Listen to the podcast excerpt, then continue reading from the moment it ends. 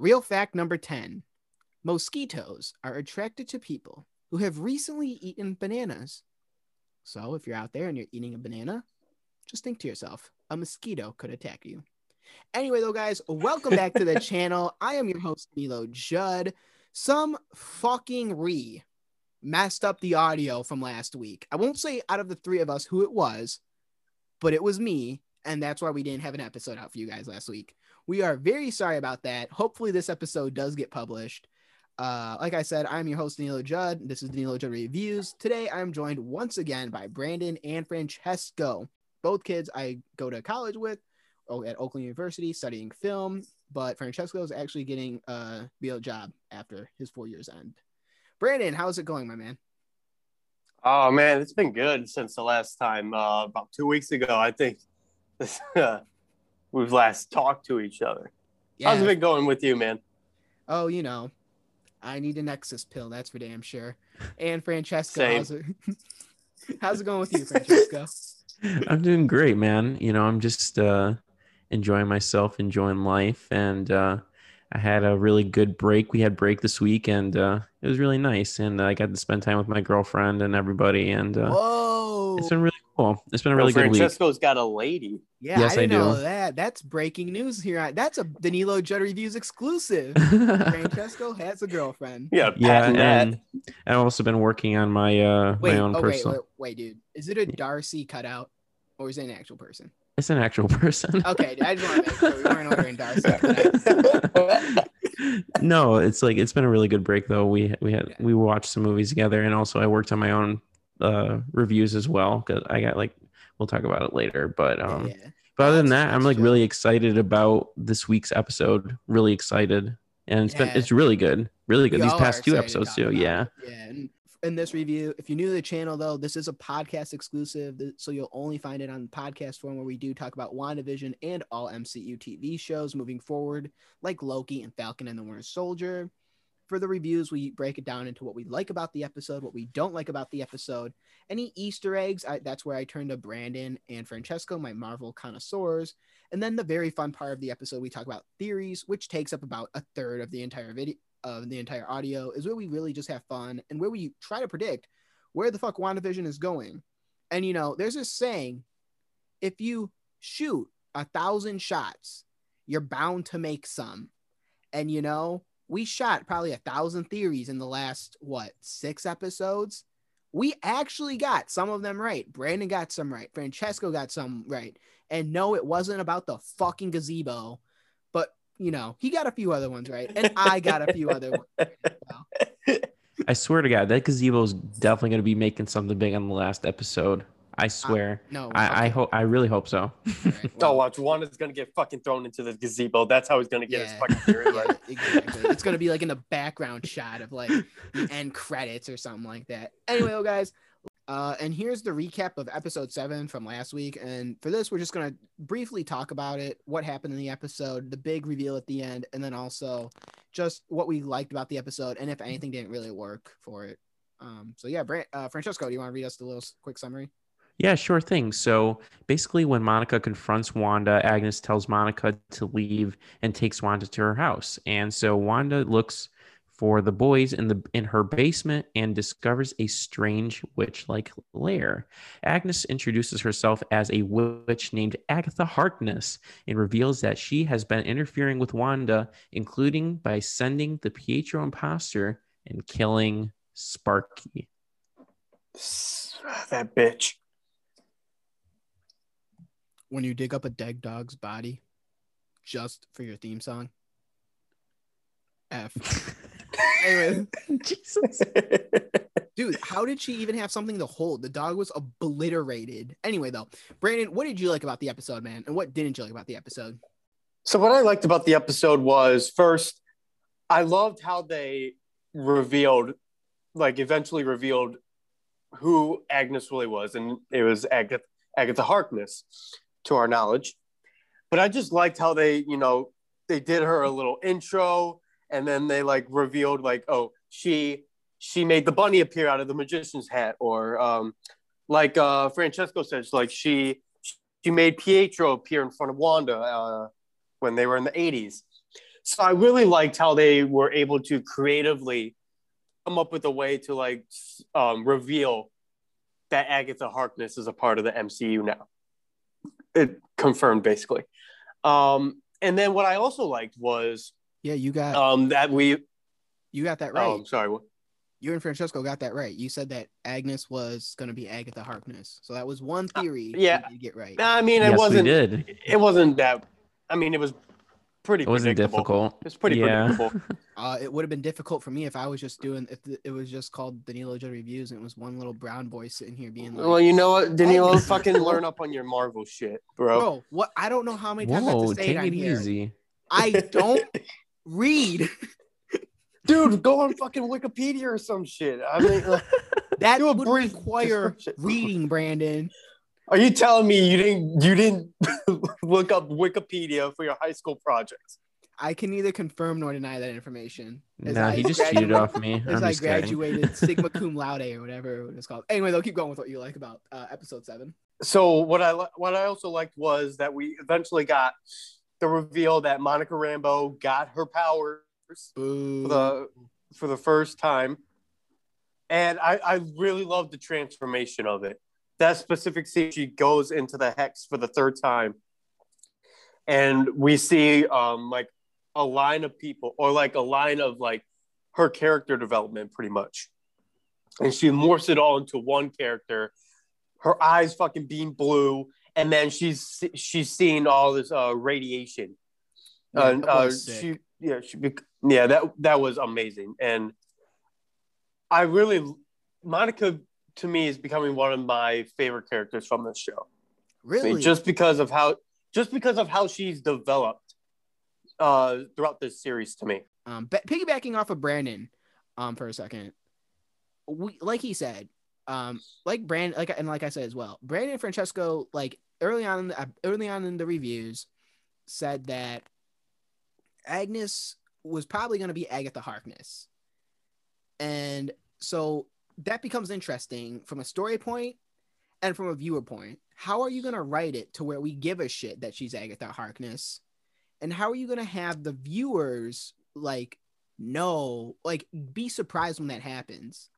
And let me tell you, this episode 7 k- killed it with their writing once again. We've praised them throughout every single review that their writing is just getting better and better.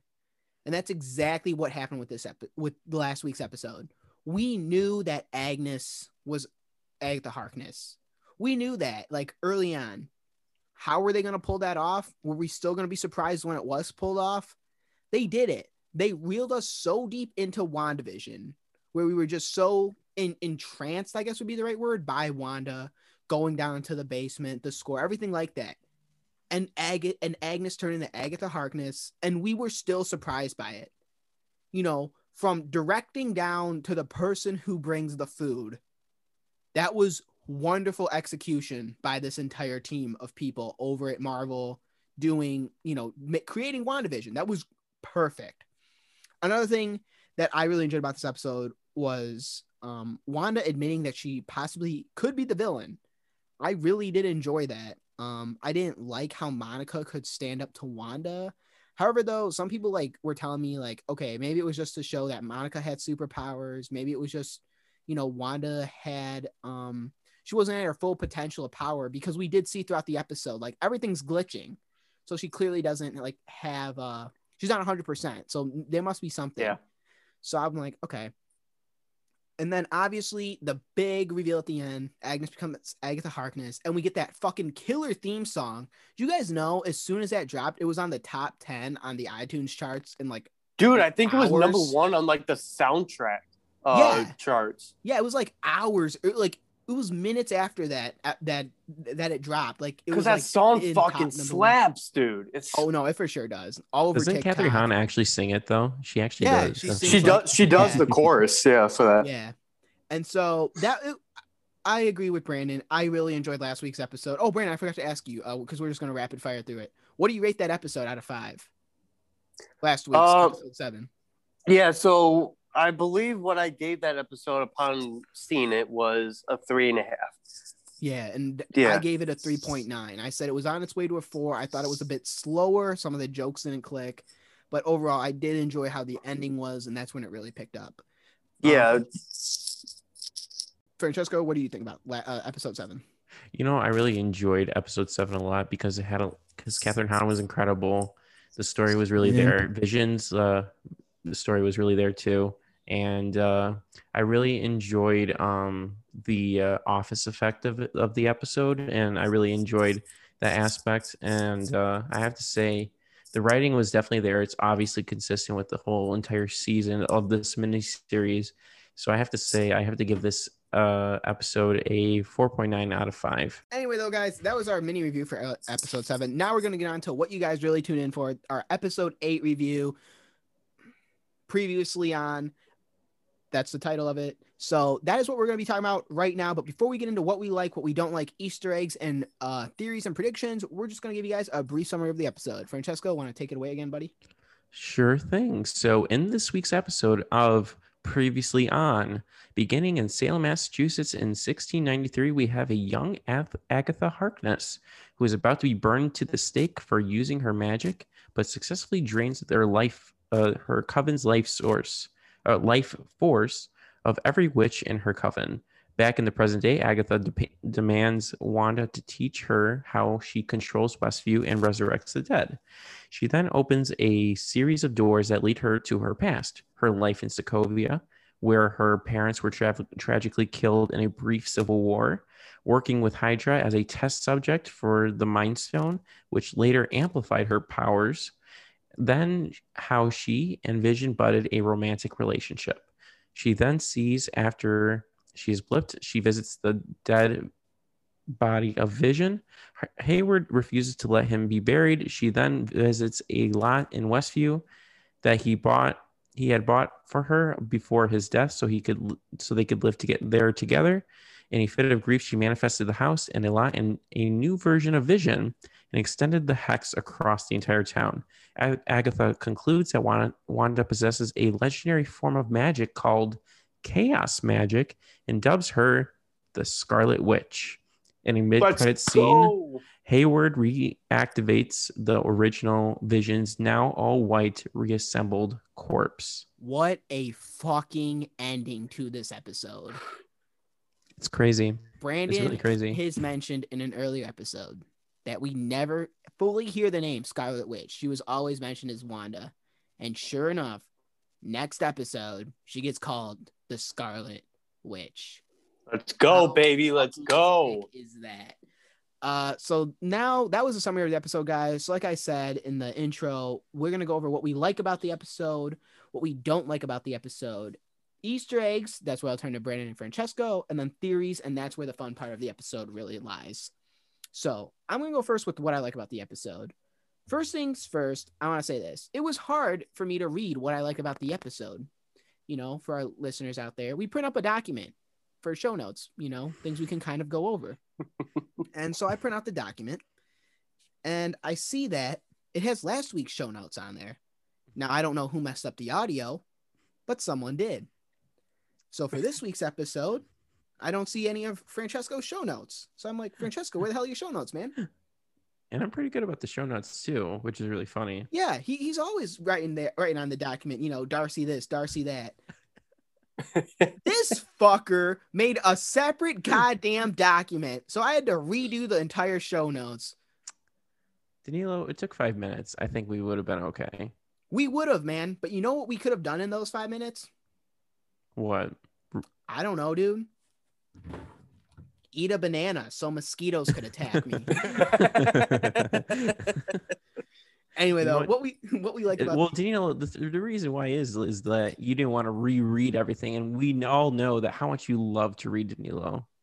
yeah, I, That's I'm your a favorite thing. reader. It Yeah, is. Thank you, exactly. Brandon. Thank you for thank you for saying that. Welcome. All right. So what we like about the episode. Uh I want to say I got the prediction right. I forget when I said it, but I said in the in the 7th or 8th episode before the series finale, we are going to get an origin story to Wanda on how she got to Westview and created this hex. Yeah, I'm out What? five bucks because of you because of that. Lo and behold, that is what happened in this episode. Yep. Lo and behold, though, I was still very, very pleasantly surprised on how they pulled it off. You know, it's lazy in other TV shows. Maybe it's just because I'm a simp for this show. Maybe that is the case. Like, I'll admit that. Maybe it is the case. I found the way of them writing it, of them integrating it into the storyline to be very interesting. I liked how we had that um Christmas Carol esque, you know, like she's going back in time, father, you know, past, present, and future. Like I like I haven't seen that when they do show exposition on how a character gets to where we meet him in the first episode. Maybe it's because I don't watch a lot of TV, but I really enjoyed the way they did it. I like we knew it was coming. Well, I especially knew it was coming, but I could still appreciate how they got there. Now, maybe that's because of the moments they hit on. You know, when she was a kid and that tragedy happened, when she was with Vision, and then when she uh was it uh what's the place called Sword. Maybe it's because I enjoyed like those emotional relationships that she had. But I I I just think it's incredibly strong writing that this show has. And they proved it by showing this exposition to Wanda's backstory. I loved it. I also love the score. I think if those scenes that I mentioned before didn't have the score that it had, it wouldn't have been as powerful, like at all. A score is like makes or breaks movies and shows for me, and this score fucking nailed it. The acting, of course, we can talk all day about how Elizabeth Olsen deserves an Emmy, a Golden Globe. And you know what? If this show was a movie, I would love to see her be nominated for an Oscar. We then also see the big cliffhanger ending, uh, where Agatha Harkness has Quickie and Speed or Tommy, Jimmy, Billy, whatever their names are. What the Uh, fuck? it's Tommy and Billy. Tommy Okay. and Billy. All right, dude. They were in like one fucking episode, man. Chill out. No, No, they've been in this since like episode three or five. Okay, well, they're whatever, dude. They they're just they're kids. Anyway, though, um, I love the cliffhanger ending where Agatha, uh, Kathryn Hahn's character Agnes, who's uh, Agatha Harkness, had the Billy, Tommy, Jimmy, Speedy, Quickie, Gonzalez in like her little like chain thing, and she's like, "You're the Scarlet Witch, dude." That ending fucking kills. That makes me so ravenous for the next uh, episode. So hungry for it. Like I need to see what the hell's gonna happen. I need to see it. Oh yeah, and then also that line that Vision delivers when they're at the Avengers compound. That what is grief if not love persevering? Best line of the entire show. Best line of the fucking century, dude. How like, damn, That, like that I almost so cried. deep. It did, dude. I almost cried because of it. Like, I'm not joking, you guys. It, that scene alone was emotional as fuck to me. Anyway, go, guys. That's what I liked about the episode. Brand- I'm going to turn to Brandon now because I know he had a few things that he might want to piggyback off of off of what I said. Brandon, what did you like about this episode? Yeah, so Danilo, I think for this episode we share the same mind because I agree with every single one of your points. I loved how the show took its time to reveal Wanda's origin story, pretty much going going from her uh, child days in Sokovia to being a test subject for Hydra, and then going on till pretty much present day when she when she storms into Sword headquarters, and then we get that fucking beautiful scene in Westview, New Jersey. Oh my god, I forgot to mention it. Brandon, you yeah. take it away with that, man. Yeah, so after Wanda leaves Sword headquarters without Vision's body, which is pretty much you know A the prediction twist. I a prediction I got right. Remember Yep, that? yep, the- Remember pretty much the twist. She doesn't end up taking Vision's body. So she gets in the car, and then we see a little note in the passenger seat. More on that later. So she drives through Westview, which is a real city. Just to point that out. I don't know if that was clear enough in the show. or not. But anyway, yeah, she drives through Westview, New Jersey, and then we see the familiar characters. We see Herb, we see Phil, we see um, that lady from episode one. I forget her name, Mrs. Hart. Mrs. Mrs. Hart. Uh, and then we also see the delivery man. So all the all these familiar characters that we see, except Dottie, still holding that high that she's an important character. But yes, and then she drives. She drives to, or she parks into a uh, little lot where it's an it's an abandoned house or it's an abandoned property where a house would be, Yeah. and then it's revealed that Vision bought a prop bought property in Westview, New Jersey, for him and Wanda to go old in, and that scene is so emotional and so beautifully told. It it probably was the one that almost got me. That that scene plus the Avengers compound scene are the two scenes that are probably the most emotional from the show, possibly even the entire MCU. And I like you said, the Halloween episode. Oh, I'm sorry. Keep going. oh no no no no, continue. I'll bounce I'll bounce off of you. I love the Halloween, how the Halloween episode ended, where she expanded the hex. Like you guys all know, like that, and our listeners know that that was like one of my favorite moments of the show. Yeah. That is now my number two favorite moment of the show. My number one favorite moment is when, like you said, Brandon, she gets to that house. She thinks to herself what her life could have been if Vision survived. And she just collapses, dude. And you see her just like scream out for help in sorrow, in grief, in just absolute despair that she has lost everyone that she loves. And you know the red uh, her like magic i don't know what it's called. Is there a name for her magic? Chaos Uh, magic. Yeah, oh yeah her like yeah. you see her red chaos magic just you know explode out. And westview looks you know totally different when she does that.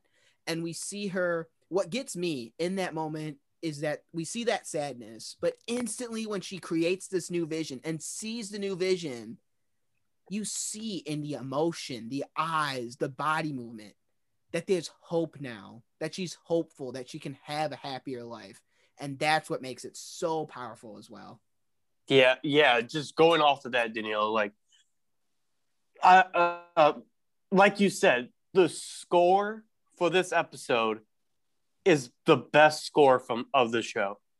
It tells, it carries the whole episode, in my opinion, to me.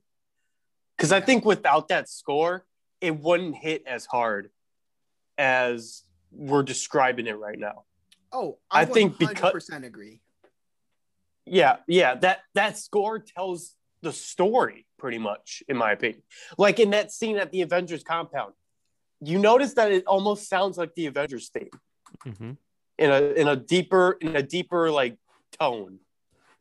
Just to let you know, yes, we're at the Avengers compound, and then when we get to the more emotional parts, where Wanda's in uh, you know, the little lab at Sword headquarters, and she goes to Vision's body, and she goes, "I can't feel you." Oh, and then she just breaks down crying. Fuck, man. Yeah, because in Infinity War, she that was their line together. I just feel you. Don't worry, Wanda. You can kill me. I ju- I'll just feel you. And now Yeah, I can't feel you. and like you said, if if at the least Elizabeth Olsen doesn't get nominated for all the awards that she can be nominated for, I'd be fucking pissed because she pulls the absolute best performance from this show that I have seen so far. For sure, dude. I mean, look at everything she had to do. She had to do all the sitcoms.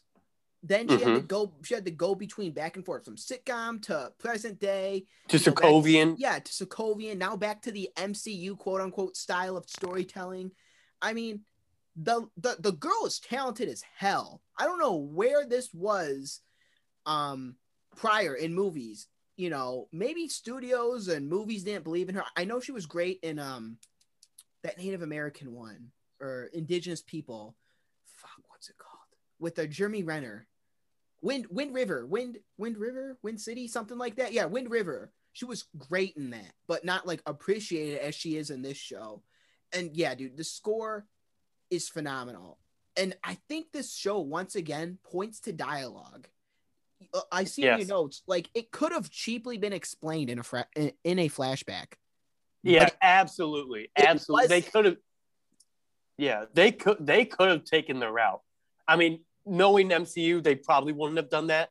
yeah, yeah. But from shows that I've seen, like they would go the cheap route of just explain it all in one flashback scene, and then that's how we get the story from, or that's how we get the character development.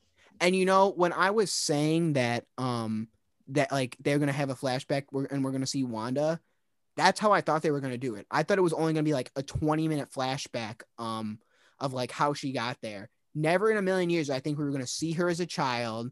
We were going to see her at Avengers compound again. We were going to see her in the Hydra facility. You know, never in a million years would I have thought that. So the fact that they took their time, like you said, with giving this backstory to Wanda and the dialogue of it's almost beautiful. Like in every fucking scene of the flashback, it's beautiful. Like you could tell the mom cares about uh, younger Wanda, you know, when, when they're in Sokovia, right? That's where she grew up. Yeah, Sokovia. Yeah, when they're in that Sokovia house before it gets, you know, obliterated, like you could see that's how a family acts together.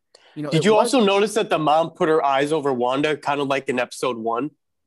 Yeah, yeah, I did notice that. Yeah, and I- That's a I, nice- I know you have nice a, callback. an Easter egg or two in here as well. Uh, Yeah. some other things that were on the TV show. But uh yeah, dude, I really um I really enjoyed this episode a lot. Um Francesco, what do you think of the episode, man? We've been talking a bit. What do you you want to piggyback off anything? What do you like about the episode? Well, there's a lot of things I enjoyed about this episode. Um, first off, I just love how we finally get the backstory about you know Wanda, like you guys have said, Definitely. and how everything pretty much ties together like a beautiful bow. It's just it's this, like I said, this TV show is literally a gift, and literally it's the best thing Disney's ever given us in a really long time. And the production War? value of this TV show is just absolutely it blows it out of the fucking park. Honestly, it's way better than like some CW like TV show or something like that because this is literally it feels like a. I'm sorry. Fuck the CW, bro. I'm so tired of hearing people talk about that, but keep going. My bad. Me too. I, I'm I'm I'm absolutely pissed. Like, cause the production value, it just feels like a real movie. It's just we get like, it just feel like we get the budget, we get the effects, we get the sets. We have literally. uh, It just feels like a real movie. The effects are absolutely incredible in this episode. It, it's like very effects heavy, in my opinion. It's not really set he- like Yeah. set heavy like in previous episodes especially with the effects with um the magic it's just like absolutely incredible and i really enjoyed uh, the performances of Kathryn Hahn and Elizabeth Olsen. Oh, Like we mentioned? Yeah, yeah. dude. Like we didn't even talk about we- the opening scene with Kathryn Hahn at all yet. Uh, keep going, Francesco. My bad. Oh, I was gonna. s- Uh, well, I'm. I would love to talk about the opening scene. That was just absolutely. That was like perfect to like kind of set up like what I think. Well, I'm gonna discuss this in the theories. Like what we're gonna be getting. Like we have like some of the story about uh Kathryn Hahn's A- Agatha Harkness, Yeah, yeah. but we don't have like the full story of Agatha Mhm. Harkness. Like we got now, we finally have Wanda's whole story, but now we're gonna get Agatha's. Oh, you think so in the next that's final- episode? We're gonna get a bit more. Yes. Okay. Yes, we are. I think to me, I think we're gonna get the reason why she she picked Wanda of all people. Yes. Yeah. Because I don't think that's been fully explained yet. No, it for sure hasn't. But uh, yeah, not at all. It, it hasn't, like you said. Because when we were talking after the viewing party, I was saying like, what the hell does Agnes like? Why is she going after Wanda? But we'll talk about that. yeah. What what does she really want? Yeah, yeah, and, and we'll get more into that, guys, with uh, theories. Um, Yeah. Yeah. I find Agatha's character very intriguing, Francesco, going off that opening scene once again, like how we like how we would like to know more about um Agnes, Agatha Harkness, whatever we want to call her. Um, I found that I found it very intriguing because she wants it felt like to me she wanted to be good. You know, she said like That's what it felt like to "I me too. Like good." she's not fully evil. Yeah, like she's not trying to be evil, like society or like her mo- like that was her mother too. Did you guys catch that? Like Yeah. Yeah. Yeah. that yes, was. Yes. So she had to kill her mother to survive. Like that's dark stuff for Disney, you know. And God, that opening scene was great though. Keep going, Francesco. I'm sorry. We're sorry for interrupting. No, no, everything's okay. Like, uh, you know, there's just a, a, lot of great aspects into this episode. I love how they dabble a lot with like the comic, uh, with the comic, uh, like the, with the name of Scarlet Witch. And I also love how the MCU is also making it their own at the same time, but having a lot of respects towards the comics, you know, because they could have just like completely thrown like the Scarlet Witch name out in the garbage, but instead they completely respected it and i love i love how they're actually making the scarlet witch like not just like a pseudo name but or like um like a superhero name but they're actually giving give it more meaning. Like we get like in the previous uh two like two episodes ago we get like how remember how Scarlet uh, not Scarlet Witch well now she's known as Scarlet Witch how Ag uh not Agatha excuse me. Wanda. Hayward. no not Hayward. Uh, Wanda Jesus. Sorry about that how Bruh, how do you Wanda forget the main character. I know it's okay Bruh, No, it's literally I love how Wan- Wanda Vision. No, dude, it's Monica Vision, bro. It's Darcy. yeah Darcy Darcy It's fucking Jimmy Woo Yeah, Vision. Jimmy, fucking- Woo vision Darcy Woo, I love that. I was gonna say that's that's gonna be like one thing I don't like about the episode, but like I'll I'll mention later, uh, like what, what we don't like. But I love how um in two episodes ago they have like a different meaning towards like her costume, which was like kind of like a uh like it was like a, a Sokovian fortune teller. So they're Yeah, kind of making it their it. own, but like they're giving it like a new spin on everything. And so I think it's like really cool. And there's just a lot of aspects of this like episode. I really like it a lot. It felt like a real movie. And Yeah, It- this it definitely- episode for sure. I'll agree with you on that. This episode for sure felt like a good uh, a movie. It was only what 42 minutes, but it's the I most action packed one too. time. It was the most action packed two episode. I feel Oh like. yeah, yeah, yeah, yeah. It had the most for sure action in it. Well, guys, that's what we like about the episode. Now we're going to get into nitty gritty, it may be, or in, and we're going to talk about what we don't like about the episode. Maybe we'll collect our Disney checks this week. Maybe we won't. Who the hell knows? I do. wish Disney sent me check. Okay, Brandon, c- bruh. All right. I am going to go last on this one because I think it's gonna we're gonna I think it's I think what I have on here is gonna spark some discussion amongst all of us. So Brandon, I would like to hear what you have to say about what you don't like about this episode. To me, I think this episode is almost a near perfect episode, in my opinion. I only Wow. had very, very little to criticize. After watching it a second time, I'm like, this is up there as one of the best episodes. Okay. It's either because I I still think it's a toss between episode five and uh, episode eight, in my opinion. Because I really love? I really love episode five. that was a just Halloween the- one, right? No, that was the '80s one. Where oh yeah, where she eats Monica? No. No, No, that's that's, the the one they where face off. They face off at the Pietro end. Yeah, yeah, debuts. yeah. I got you. I got you. Yeah. because I really like that one too. But I really love everything about episode eight: the performances, the music, you know, the dialogue. Like we said previously, I don't want to dwell more into that, but Yeah. and it seems like that. um, You know, the ultimate villain of this show is obviously the Please Stand By. Just Oh. for spoilers. Yeah, straight facts, dude. There's no Um, debate on that one. Yeah. And so, like, you know, the last, you know, couple, I thought to myself, you know what? That was a pretty good amount of uh, time given. But I felt like in this episode, to me, I felt like it really needed five more minutes to me. Really? Just like five more minutes. Because I felt like, I know the Scarlet Witch is like a big bomb drop, a Yeah, mic, yeah. mic drop to me. But I felt like, even like in the middle or something like that, five more minutes or like maybe just a just a little bit more, just to Like- keep me well satisfied. like maybe we see how Agnes grabs the uh Jimmy and Timmy or whatever Jimmy and Tommy.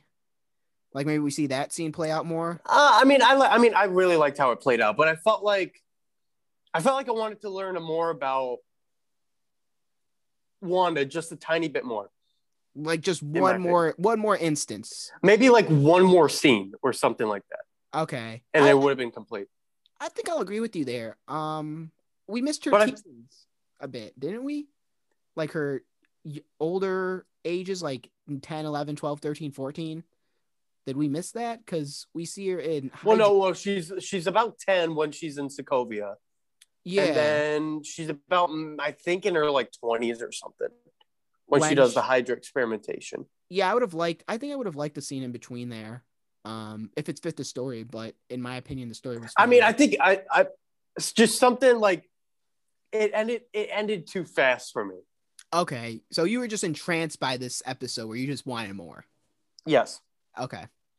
Yeah, I can see that. I agree with you there. I I enjoyed this episode that much as well. How about you, Francesco? What did you not like about this episode?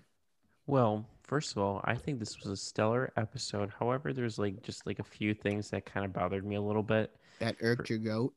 A little bit, yeah. Shoot from the what hip. Yeah, don't even know what the fuck irking a goat it has to do with not liking something, but keep going. Yeah, it's all good. But I really didn't like uh, the scene where like Agatha has like I mean I get it's supposed to be a tense scene. It was a tense scene, and then we get the big reveal of uh, Ag- Agatha calling Wanda the Scarlet Witch. But I didn't like how the kids were tied up on the neck on an angle, which was kind of because you remember how they like kind of show how like the kids are like trying to slide forward, and I think Yeah, it's kind of yeah. dumb because Yeah. like the kids could have just backed up that way they're not getting choked or something. Well, could they? Can I just can I just say something real quick? yeah, yeah, of go course, for it. Brandon.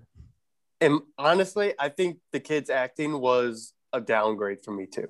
It was just a little Yeah. I'll nitpick. agree. Yeah. It wasn't it wasn't it wasn't at their strongest to me. It didn't I'll look agree. believable that they were like in trouble. Yes. But I mean, they're kids, so I'll I'll pass it.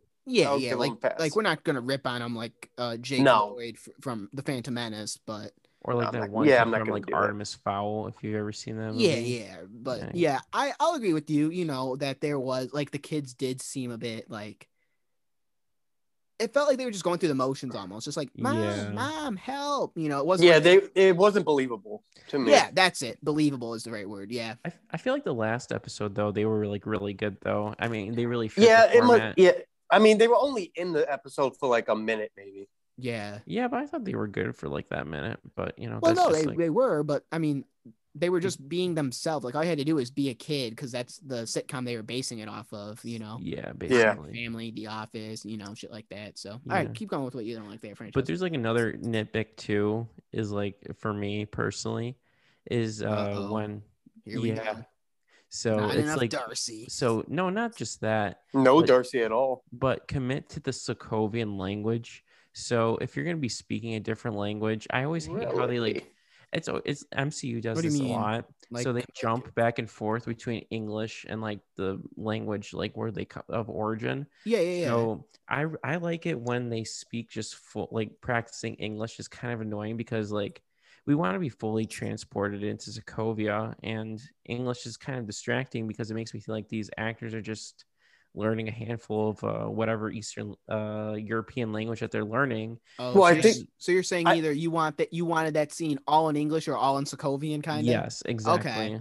And Alright. like I, I, because I feel like we want to be fully transported into Sokovia, and we want to get into like the full life of um Wanda, and and we it kind of just it's kind of I mean I understand why because they're they're living in like a communist era kind of um kind of like play, like setting but it, where they want to learn english they want to know like what the free world was cause this is during like the so like the soviet era like like i remember that uh, agatha says like oh very you like very soviet you know or whatever something she makes some comment like that Yeah, but Brandon pointed out that that like it wasn't during the Soviet Union. no because that was during the 90s though because yeah, like, because the, yeah, it was just the, US Soviet Yeah. Union Yeah, they- esque. yeah the ussr like fell in like 1990 1991 and so like obviously it would have been after that but unless they're like still like resurrecting from like their communist and that's why there maybe that's why there's a war is because they're they're still like trying to yeah, be released from Yeah. it. maybe it's because like kosovo is what i don't i'm i'm an inter uh, political science like major Oh. so like I, that's why i know all these wars and stuff no, because joking. they're still trying to emerge like from like like there's like a struggle between democracy and communism maybe that's what sokovia is kind of going into that's why there's like this civil war and so i think that's like uh, that's why they're learning english that way maybe they are like preparing to go go to america and stuff and that's why they're learning english is like through these tv shows i really uh, that's why i really wanted that i mean i understand why they would like say practice english but if you I just mean, wanted if- it like one or the other. one or the other. I think that would have been absolutely great. Okay. But you know, other than that, I give my hats off to like the actors though for actually learning like this Eastern. Europe. I, what language was it, Brandon? Was it like because It was- was almost wanna- like Russian. was it Yeah. Russian or like or some or Slav? It was like kind of Slavic too, Slavic, in, in a way. I mean, it's what all like Eastern say? Europe. It's Like, uh, yeah, it's Eastern Europe for sure, but I would love to know the language because like the actors did a fantastic job with their accents too, as well as like learning. especially the actual language. children. Like, I felt The felt children did believable that they- really see they were better than like Billy and Tommy in my opinion. Those kids. I'll Honestly, I'll, I'll agree with that. Yeah, I'll agree with that. The kids were a lot, but those kids were a lot better than weren't they the same kids from the commercials? Uh, Or no, no, they weren't. I would have No, to look. weren't. I would have to look. Back. Yeah, I'd, I'd really have to analyze it. Yeah, Yeah. no. But other Um, than that, you know, those were my nitpicks, I guess. Okay. Now I'll move on to my nitpick. Oh boy, here we go. The hot take. Well, it's not really a hot take, man. It's just It's a spicy take. it, it's just a concern, and I addressed it in the last pod in the last episode where um obviously it didn't get published. But I want to start off first by saying this: I was semi right, and Brandon was closer. Where Vision, uh, where because I said in the first episode, Brandon, remember we were discussing why is it in the uh why is it a sitcom? And I said maybe Vision was show or maybe Wanda was showing Vision sitcoms, you know, as like TV shows that she liked. But you said maybe it was the parents showing Wanda. So you were closer than I was. But we Yeah, were she she basically grew up with sitcoms as like yeah, it was her it was her way of escaping her grief, pretty much. yeah. What I got out of it. And so you you were right on that one. So I, I applaud you for that. But here's what so here's my what I didn't like about the episode. We still, in my opinion, we still have questions that need to be answered. Like a bit more, I guess not with Agnes, but just more questions that need to be answered. And it seems like they're setting up a grand finale here. And I hope to God they land it. I want them to land it. But if they don't, this show will go down as the biggest flop in history. Do you guys agree or disagree on that? I have it right here. This cannot, this show cannot be a lost situation. We can't have a great eight episodes and the last episode flops. I don't think we can have that. I Well, I mean, what- it's either it's what really good or really bad. What questions do you think still need to be answered? Because I can think of a few at the top of my head, but I want to see what you have to say. Well, we we didn't talk about it yet, but um, I know it'll be in theories. Obviously, White Vision, they have to tie up White Vision. Uh, they either have Mhm. to tie it up or you know keep it open ended, so where we we know like what's gonna happen with that. They like we can't just be left on a cliffhanger with White Vision. We can't be left on a cliffhanger with Billy and Tommy. We can't be left on a cliffhanger with Agnes if she's dead or alive at the end you know, if Agnes dies at this episode, I don't think I think that would be considered a flop in my opinion to how the episode ends. Like, because people seem to love uh Kathryn Hahn as Agnes. So if let's say Agnes dies at the end, if the big reveal uh com- becomes Mephisto somehow at the end, I don't know how Brandon feels about that. I know in the last few episodes he really wanted to see Mephisto. He really thought he was gonna be in it. But if we get Mephisto at the end and that's left open ended, I don't think that would work uh what's going to happen to vision? What's going to happen in this reality? Is everything going to go back to peaceful and harmony that depressing town of westview?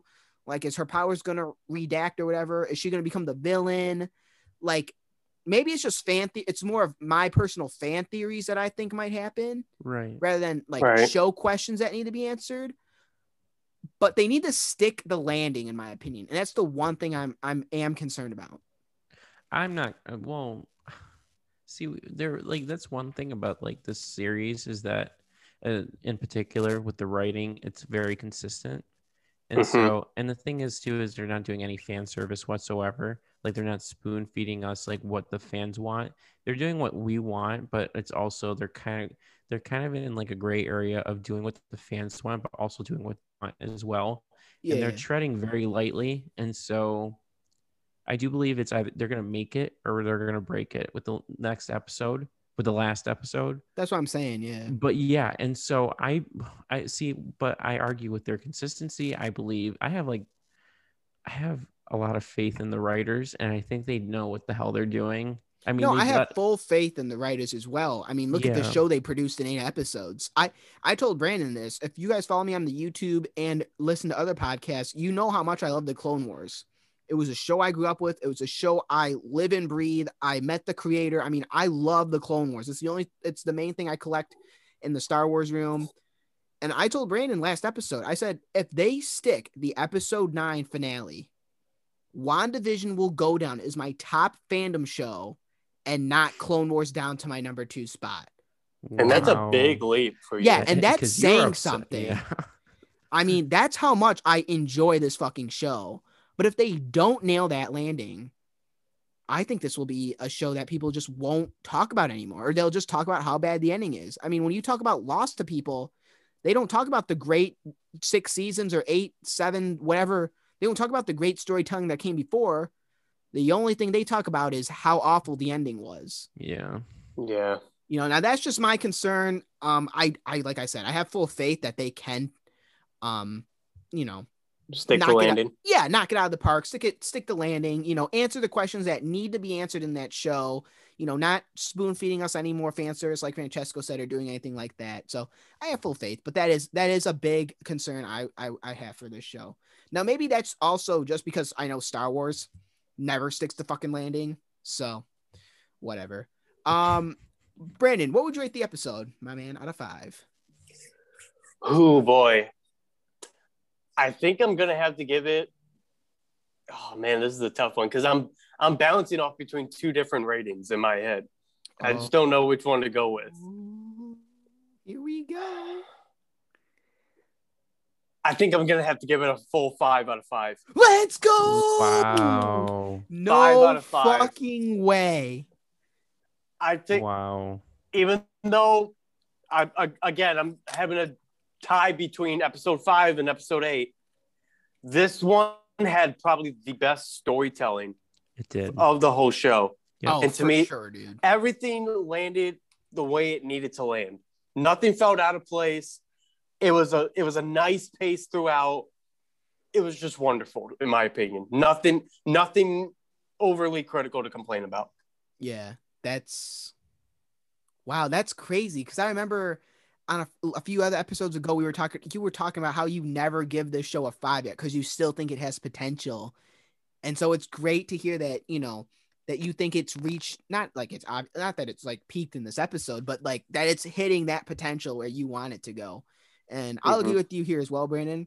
This episode for me is a, is a straight five as well. Oh, we got a double This- banger. This Five episode for me had everything I wanted. It had Wanda. It had more Agnes. It had more uh great storytelling. It did it it subverted expectations. Like I said, I thought we were to see Wanda's backstory in this.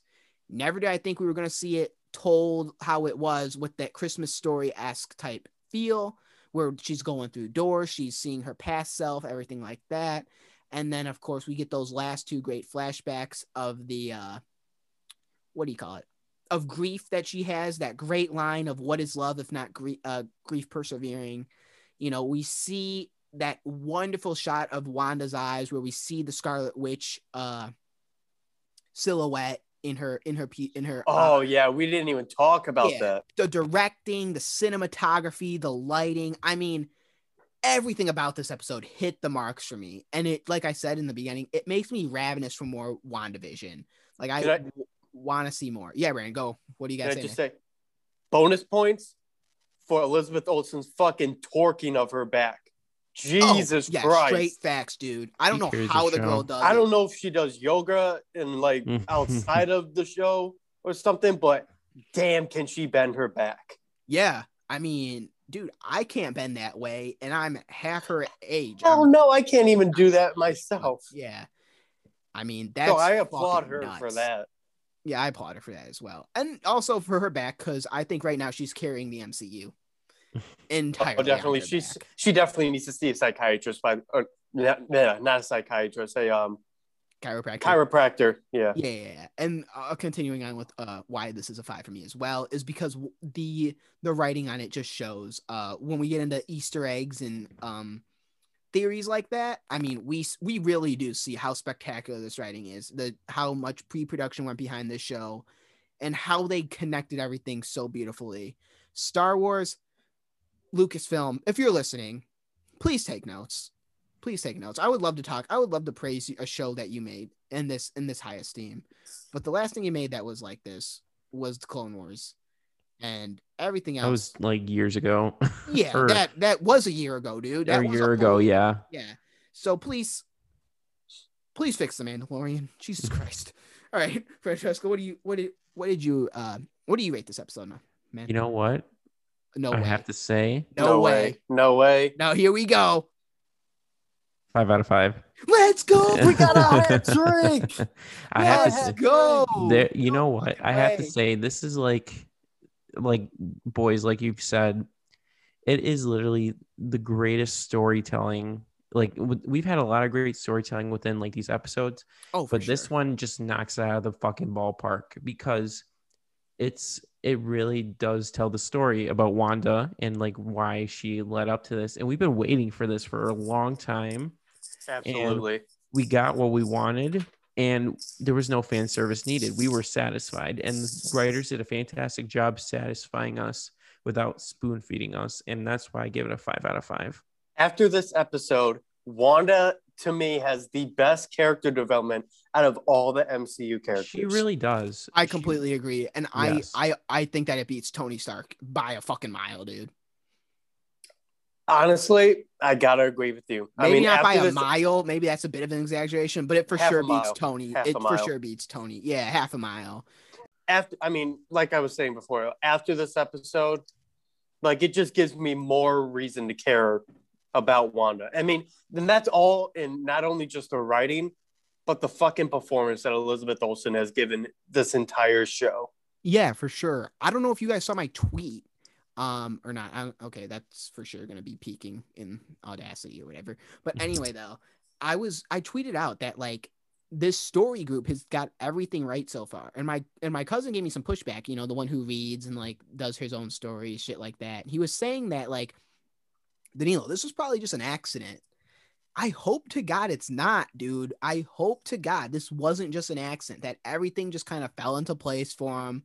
They had some magic in their step, they had some pep in them, and they executed a fantastic show, in my opinion. I hope that's not the case. I hope they just really thought this through and executed it to perfection.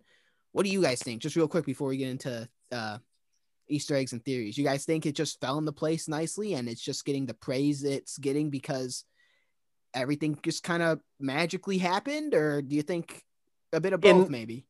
In the way that the order was, because this originally was not supposed to be the first show Yeah, in the wasn't. MCU. It was I think it was supposed to be Falcon, and the Falcon, Winter yep. Soldier to be the first MCU TV show. Yeah. But I'm so glad that this is the direction that they took Oh, same here. to like to showcase what they're willing to offer. yeah, the yeah. Fans- with like with phase four, it's the perfect opening to phase oh, four. Oh, definitely. Yeah, I, I I, agree I, in you my guys. Opinion. Anyway, well, guys, that's what we enjoyed about this episode. That was our little review here. That's our little review of the episode. A hat trick here of giving this episode a five out of five. That's how much we enjoyed this episode. Yes, it was centered around grief and very emotional topics, but they executed them all to a T. Everyone deserves awards on this show. There is no doubt. Now comes the fun part of our reviews, where we talk we talk about Easter eggs that we spotted throughout the episode, as well as theories and predictions we have moving forward. And basically, that's just where we really have fun with it and we really go off the rails. Um, there's only one episode left, so we'll see how many we bring to the table. But first, we're going to get into Easter eggs. This is where I turn to Brandon and Francesco because, as I said before, I'm a Star Wars guy. I don't really re- read a lot of Marvel stuff. I mainly just uh, Star Wars lore. So the MCU is really something I'm new to. I only got into it with Infinity War. But Brandon and Francesco have been following comics, have been following news around the MCU, have just really, they just know their shit about Marvel. So this is where I'm going to shut up and turn it over to whoever wants to go first with an Easter egg they have. Um, I'll I, I guess I'll go if Brandon, if that's okay with you. No, I'm willing to get past the mic to you, sir. Thank you, buddy. I really appreciate it. You're virtually- very welcome, virtually, Francesco. Virtually, guys. Um, I don't want Governor Whitmer to shut us shut this podcast down. Shut the fuck up. This is- like he anyway, watches this wait, what? She might I- watches it. She might watch it, dude. You think Governor Gr- Gretchen Whitmer Yeah. is gonna Maybe watch? she maybe three- her daughters do, dude. She has daughters. Gretchen, if you're watching this, I'm gonna tweet at her.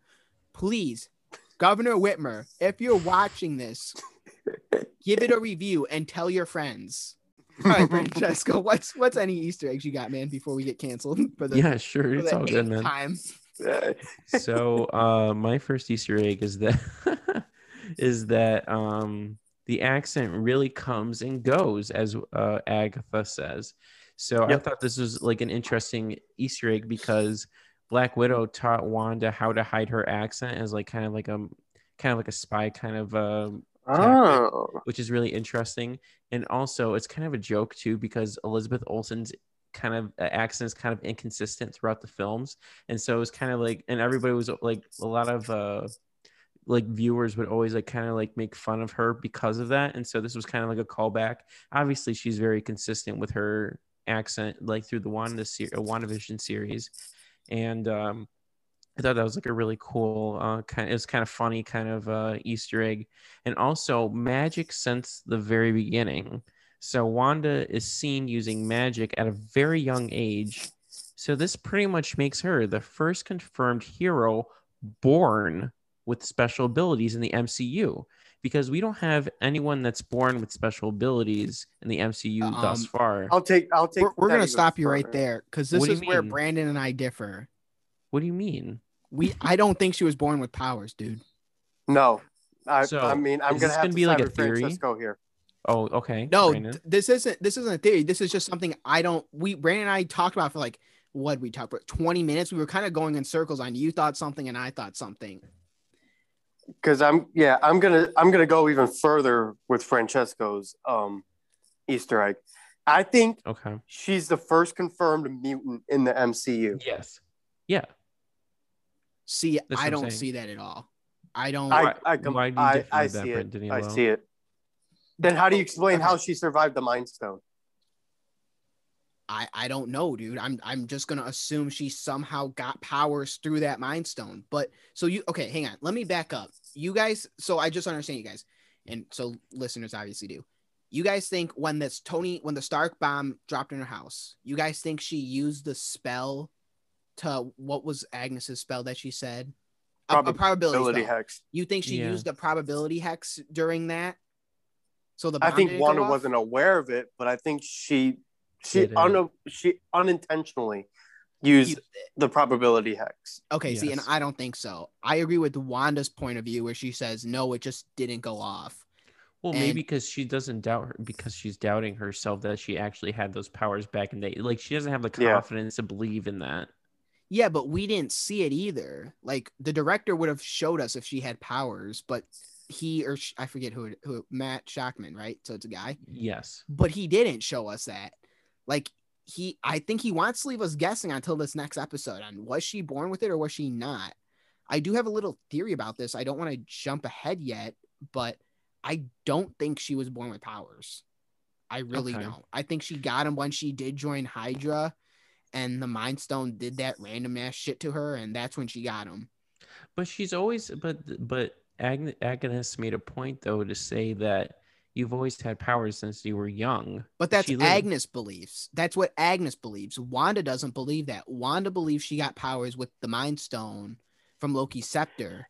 See, Is there a like certain age? Is there a certain age where, like, if if she is a mutant, that it would be developed at that age? Yes, so it, it like it But, does uh, come but out and She- during she's not a mutant though. She But I we're talking about this- mutants though.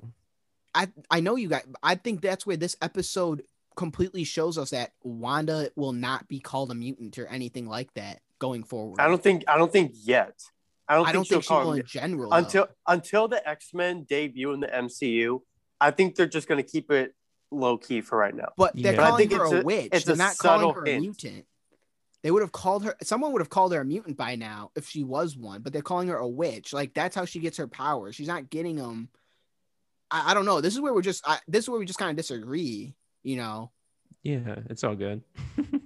I mean, that's why we're here, right? Is to like Right. discuss Yeah, like, yeah, whether yeah. we agree you- or disagree. But, but but I, I need clarification on what a mutant is because like I said i'm not from it so brandon you're saying she is a mutant yeah, That's what I'm saying. Yeah, I'm Okay, saying how that does she's she immune too. how does she fit into that like mutant category if that makes sense So that's- basically, a call it. mutant. So because like it kind of takes place in the some, because a mutant is like an evolved Homo sapien, basically like uh, basically uh, like an evolved human being that is born with natural abilities of like uh, that are not human. Like for example, like with So it's You know, someone like- born with powers is a mutant. born with powers Yes. rather than Yes. like Okay. created like the Hulk or created like Like Captain Tony Marvel. Stark, Like Captain America America, with the Captain serum. America. Yes. Okay. So they're not this, these powers are not given; they are simply born within their genetic genes. ah, okay. okay, Yes. okay. Think of think of like the Incredibles. Yeah, Yes. yeah, I got you. That yeah, okay. That's That's what constitutes a mutant. However, they would okay, not. now I take well, now these. I take it back. Yeah, it's all good. I could see I could see her being a mutant, and that's how they lead into multiverse and phase four. And like Brandon said, Brandon is you know he's a big guy for the multiverse, and the X Men, the Fox X Men come in, or you know recast the Fox X Men, what have you, come in. right. She could be called mutant. Mhm. Okay, I, I could see it. I still want to believe that she wasn't born with powers. Like I feel like they would have showed that. Don't you guys think so? Well, like they Well, would have I mean, showed her use the probability hex. Like even if she was unknowing, she would have showed it. well, there's a reason why the director wanted to do that because otherwise we wouldn't be even talking about this. I mean, well, we would be talking about this, mm. but we would just simply say whether or not she is Yeah, yeah, yeah. period, That's what I'm or saying. So yeah, maybe it gets explained in the next episode. But yeah, I'm sorry. maybe Keep going with maybe. your maybe, your- maybe. with your Easter eggs there, Francesco. If you got Yeah, of course. And so I have like another Easter egg. So Scarlet Witch. So we finally get the name Scarlet Witch, which is an which is now more of an inherited title or lineage for like witches. So I I believe that like witches are kind of like in the same categories as like sorcerers, like we get from uh Doctor Strange. And so I feel like they're like they kind of fit in like it's more of like a female focused kind of like witch like kind magic of like person. magic people, yeah, Okay, yeah, yeah, magicians got and you, all that you. kind of stuff. Yeah. And so we never get a mention of the comic name until this week's episode. So we get a vision of the future in Wanda wearing her A full vision of the future. What? Yeah, vision. Yeah, I said cool. Unintentional pun. Maximoffing our thoughts here on the Nilo Johnny- We've never mentioned like the actual title of like Maximoff our thoughts, have we? No, we it's haven't. always in the description. Uh, who cares, Yeah, it's all good. But like we get like Only the like full like 20 Scarlet. people listen to this. Thank you to the 20 people who do listen to yes, this. thank you so much. Four of Thanks, them. Dad. Uh, yeah, thank you to Francesco's dad. Thank you to myself. Yo, thank you to shout out to Francesco's dad. Yeah, actually, a big shout out. Actually, sorry to interrupt you here, Francesco, but It's big shout out to your dad. The dude apparently has never watched WandaVision, but he listens to our reviews. So he must be thinking, what the fuck are these kids talking about? But the fact that he listens to the what a bunch thing- of losers. Yeah, what a bunch of losers. Yeah. Do these kids ever get laid? Do they ever have a girlfriend? You know, but the fact that he listens to this, I want to say thank you, Mr. Francesco. From the bottom of our hearts. Yeah, Thanks, thank Dad. you. Thank you from the bottom of our hearts. Bottom. And may I remind you hearts, something, yeah. Mr. Frigoli? For your life, as we know summer's coming around. According to Snapple, real fact number two, mosquitoes are attracted to people who have recently eaten bananas. So if you're out there in shorts, maybe making pizza outside in the stove oven, maybe shooting some Making pizza in shorts. maybe shooting some hoops with your kids, having a nice toast on the balcony of your home home. Do not eat a banana in the summer because mosquitoes are attracted to those people. I mean, unless unless you like mosquitoes. yeah, unless you obviously like mosquitoes, then, dude. Uh, by all means, eat, eat your bananas. Um, anyway, though, uh, Francesco, lead us that, lead us that, the last one. lead Yeah, us that last theory, man. Or Easter egg. think we're stupid as fuck. for the, for the... God, dude. You know, this is the most fun I have, to be honest with you guys, though, doing these reviews. Same. We just, like- man. same Yeah, here. like we have fun talking about WandaVision, but we just fuck around half the time while we're doing it too. So that's even more fun. All right, all right, let's uh, let's just keep it going. So shout another thing that I found So another thing that I found that was really interesting was the Stark Industries missile. So that was pretty apparent though, because it's interesting though, because it kind of brings back to the first Iron Man, which centered around. Dude, come on, man. We don't have all the time in the world. Some of us have So to be this- up for work. Yeah, same. Okay, brings back to the first Iron Man, which Okay, okay. We're just gonna we're just gonna skip that one. no, dude. no, no, no, no, no, no. I got this. I got this. This is your last try. Okay.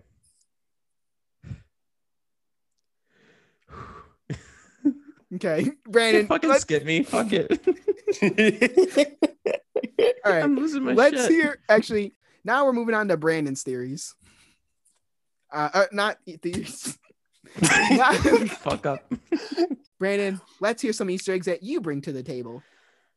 Okay. Uh, so I don't have as many as I usually would carry with me uh, in these episodes. So what do we got today? Like twenty? No, I only got about a couple on the on my so far. A couple is like four pages for Brandon. No, dude, a couple's two pages, yeah, and back. true. so four. so um the first one that I'm willing to share is we get another nod to the great Stan Lee. Cause on Wanda's F. license Don't don't you start again. Dude, I'm just saying F in the chat for Stan. We get another we get another reference to Stan Lee because on Wanda's license plate, it actually says Excelsior on it. Oh, I didn't. I didn't know that. It's for a brief second, but you can you can see it on the uh on the bottom of the license plate. Oh, okay, that's dope. Yeah, that, I felt that was touching again. Just another tribute to the to the one and only Stan the man. Stan the man. That's right. Another reference or Easter egg that I found was uh that the Brady Bunch doll. Remember when Wanda was she was in that little cell or whatever, and she was watching the Brady Bunch in the corner, uh, the TV. Yeah, yeah. That's the same doll that was used in episode three when Vision and Wanda were training to put the diaper on the doll. Oh yeah. Yeah. You know that that harps back to good writing though, and props and sets. dude. this show, it's this show is really good at uh, doing callbacks. continuity. Yeah, callback, Continuity, callbacks. That's yeah. it. Callbacks and continuity. Yeah. Yeah. And then when Wanda drives uh, through Westview, uh, we see a glimpse of Phil putting up a flyer for piano lessons, Bill. which, going back to episode two, is the gag where Wanda makes the the piano disappear, or it's it's cardboard. I think it was. She Yeah, made it cardboard. Yeah, it was a real piano, but then Vision lifted it up, and everyone's like, Yeah, it was. It was like it was Phil's grandmother's piano or something. Yeah, like yeah, that. yeah. He's like, "That's my grandma's piano." Yeah, yeah. Uh, that's my grandma's piano. Which, really thinking about it, is really dark when you really like knowing how this show is going to play out. yes, it is. Like literally, like literally, Wanda just altered that fucking piano. yeah, dude. But you know, You know, you know, gave- fuck he Wanda. gave some people a better life. She gave some people a better life. To be completely honest with you, like Mrs. Hart didn't have someone, and then she gave her her a Mr. Hart. The yeah, that's true. Who was the delivery guy? He delivered fucking pizzas and Mr. Hart wasn't Dude. there though. Did you notice that? No, yeah, yeah. I think I think because Wanda or she saw Mrs. Hart going through the same thing that she was going through. Yeah, yeah, yeah. That's what I mean. That's what I'm implying. Yeah. She probably like gave her, you know, a husband just to like cope with it. Yeah, for sure. Um, and then one final thing I'd like to know. Wait, you know what? Actually, let's uh, let's go through more of the when Wanda stormed the Sword headquarters because we didn't really talk about it that much. No, we When didn't went to talk her- about it. Um, So yeah, so Wanna yeah, do- Wanda. actually, can I Wanda. I mean, I guess if you want to, Danielle. I mean, guess fuck me. I guess. no, I was This-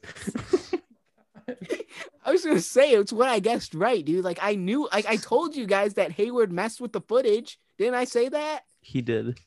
You did say that. All right, get fucked, Brandon. All right. Anyway, though, all right, go continue with uh Sword headquarters when she goes in there, because we really skipped over that. Yeah, so um, you know, we go to another um, scene with uh, Wanda. She's storming into Sword headquarters. We assume, you know, after Endgame, she made her way to the headquarters um, in within that time, and she meets up with Hayward. And uh, Hayward eventually shows her uh, what they're doing to Vision's body and you know they're they're really mangling it. It's really sloppy looking. Like he, they're um they're like separating uh, limbs and they're they're sawing off. It, it's really messy looking. And uh, Hayward and Wanda having a conversation because Wanda wants to have a funeral for Vision. And Hayward basically says, No, we, I mean, we can't let you do that because that's $3 billion worth of vibranium that you're going to just waste fucking burying them in the ground. And so, uh, Wanda eventually, you know, they're in a separate room from, you know, where they're examining on Vision or they're taking them apart. And so Wanda, you know, jumps down, uh, and you know she's one on one with Vi- with uh with the corpse, and you know she get we get that line, uh, "I can't feel you." Uh, she's you know using her powers on the head, uh, and then you know she eventually just walks off. So what do you guys? So I guess my biggest question to you guys, and I want to throw it to you now. Well, are Is- doing theories already? No, no, I just want to get your general Oh, okay, thoughts about okay. this scene. All right. Do you think Hayward was intentionally antagonizing Wanda in order to have her reveal her magic? Yes, one thousand percent. Yes. I I a hundred percent think that's what he was. Mhm. I Because because he he wanted. knew to exa- he knew exactly what he wanted to say too. Yeah, and you I could think see it. I think he wanted to get Vision back online. I think because Yeah. remember he knew that he knows that Wanda has the power to resurrect um death, or he thinks that Wanda has that power. I think he I knows like she can alter she can alter um Yeah, yeah. reality or like Yeah. something like that. So I think he, I think he for sure intentionally uh got on, got under her skin. Because think about the line he said before she broke open the glass and she hopped down there. She's like, "I just would like to bury my vision," or she said "my" or something. And Hayward like looked at her and he's like, "Funny thing though, Wanda, he isn't yours. He's part of the United States government." You know, he said some shit like that. Like, no one says that it's to like someone their, who their legal lost- obligation or something. yeah, yeah. that. Like Wanda, the funny thing is, like, it's not yours. It's our legal and moral obligation to do this. Like, no one in their right mind, unless they're trying to gaslight poor Wanda, would say that to her. Like, Right. he wanted Wanda to show her powers and potentially bring Vision back online. Yeah, I know because I've I mean I heard a lot of people like going through social media and stuff like asking a question or like, oh, why didn't Hayward do this like years ago when they had the when they had the body from Infinity War? Yeah. And then my answer, I think my answer to that was, I mean, he probably knew that Scarlet Witch got or Wanda got you know fucking Yes, blipped from Yeah, yeah, got snapped. yeah. Um, so I mean, and I'm sure like he was trying to like figure out like how to uh, get Vision back online within that time frame. Yeah, he for sure was. Because remember the what he said when um we see White Vision at the end. He's like, we put together, we put him together and back again more times than not. Turns out Yeah. we just need power directly from the source, you know. So yeah, Yeah, I so, do I mean, uh, he was doing that on purpose. Yeah, so uh, he figured probably like one was like his last chance to like get Vision back online, Yeah, and, I he knew he knew how to pluck the right strings to like try to like get her to snap. yeah, like he let her in too, you know, like he wanted her. He he wanted her to see like what they were doing to him as well, you know, like uh, you were saying, and I Francesco does agree, right, Francesco? You agree Yes, sir. I Yeah. do. So, uh, any more Easter eggs you have, Brandon? Or Frank? Yeah, so I yeah, so I want to Okay. I want to go I want to talk again about White Vision for a second. okay. because yeah because this is actually um from a storyline back in the Mar- back in marvel comics. I had no idea that there is actually a was white vision for a period of time uh in the marvel comics. Yes it was in the west coast avengers and, and i'm getting this from collider.com just to you know cite my sources. Um so yeah this is from the west you. coast avengers comic uh which is the uh 1989 vision quest storyline. Okay. And I'm just going to read a brief summary about you know, um, you know what led to you know what Vision becoming like this white version of himself. So He pull Uh, a he pull a Michael let me pull a Michael, Michael Jackson turning Office. white. dude. Man, dude, that's a funny joke. He pulled a Michael Michael Jackson. What do you think they like fucking bleached like the suck the fucking color out of him. With a Okay, vacuum dude, or they didn't do that to MJ. He was like, hee hee. No, he had a take. No, his hair caught on fire or something like that from a Pepsi commercial. He did. Who? Michael that- Jackson's? Yeah, that actually did happen. Yeah, you don't know that? Okay, but that's not how he turned white, bro. They didn't melt the brown off of him. No, but I'm sure like it. I mean, it was like a lead up to it Maybe. in some way, some way. I don't know. Anyway, though, I mean, I Revision, don't know the full Revision story. pulled Vision pulled a Michael Jackson where he turns white. Um, you're wrong. So, so Oh my some in some way somehow, Vision gets kidnapped and disassembled by an international government spy consortium, which is similar to you know what happened in WandaVision. Gonna have to use very smaller words than custodium, dude. So basically, it's like like a sword level organization. Oh, okay. Yeah, I got you. I got you. So like a government, like a spy or whatever. oh, okay. And uh, Like a 007 uh yeah, I mean, kind of. international, like space and time. Yeah, Sure. Okay. Yeah. And so, um, so whatever the Avengers were, this is like a new um like team of Avengers. It's not the nor- uh, normal Avengers that we've you know known previously. In in the just a- Vision comic storyline. Yeah, and yeah, Okay. this, this is yeah, this is a different um team formation of um the Avengers. All right. So so know- yeah, that Do you know any? Do you know any in the team? um I believe Like Um, Wanda in it? Wanda was in it. Okay. Um I think Doctor oh, Strange. Wasp was in it. I think I could be wrong. Maybe I that. could be wrong. Okay. Maybe Um, team- and then Maybe they're teaming those. Maybe they're teasing us with something there. Keep going with the story. yeah, which is interesting because Hank Pym was actually able to rebuild uh, Vision once they recover the body, but unfortunately, he's he's he's white now. They like he he's entirely white, and because of that, like he's his emotional attachments are gone. He's literally a lifeless synthezoid at that point, and he has no memory of falling in love with Wanda, or what it, even what it means to fall in love in the first first place. Is he a villain? Like more? No, it's, he's just he's just lifeless. Like he doesn't remember anything. okay. But if he doesn't have a heart, like he does, he have like a heart, so to speak, like how a robot, like how he did when he was colorful. Do you know? I mean, I would kind of picture like what Tony Stark had. I would say Okay. think. Okay. I, I got. Okay. I got you. Okay. But yeah, be- because of you know him like not remembering anything, this actually caused Wanda and Vision to get a divorce in the comics. Interesting. Maybe, Yeah, so Maybe we're gonna see a I'm- different type of divorce in episode eight. what are you saying? Like she's gonna fucking kill him again? Yeah, that's exactly what I'm saying. I mentioned that in my theories. So that- That's a stay fu- Dude, I Okay, I dude. I bring that up somehow in my Yeah. theories as well. All right. So now we're gonna have a beautiful segue, thanks to Brandon, unless unless he has anything more to say. Nope. Let's go on to theories. Now it's a beautiful segue into theories on where the fuck we think WandaVision is going to end. So, this is the fun part of the episode. We post questions to each other. We have theories of our own. Where you know, just the the whole fucking shebang, really, of just theories.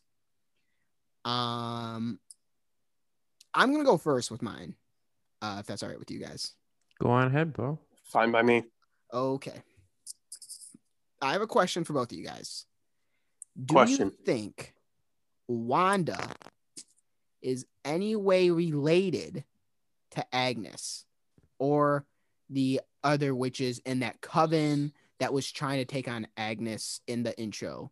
I don't know if you guys caught it, and this this is uh just quickly going back to Easter eggs, kind of, I guess, whatever the fuck you want to call it.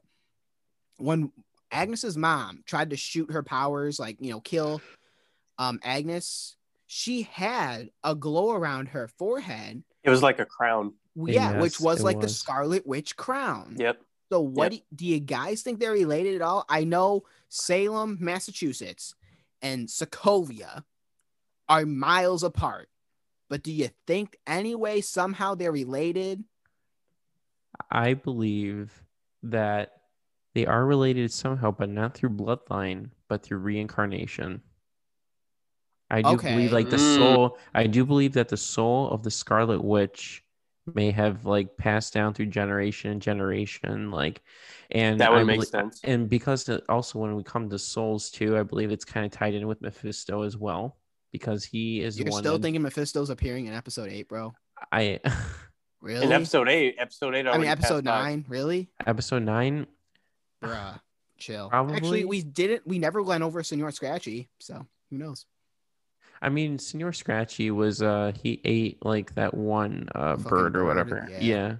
So I Uh, think Okay, so you do Would think they're yeah. related by reincarnation? I have pushback for you on that one, but I want to Yeah, hear what. Brandon has to say first.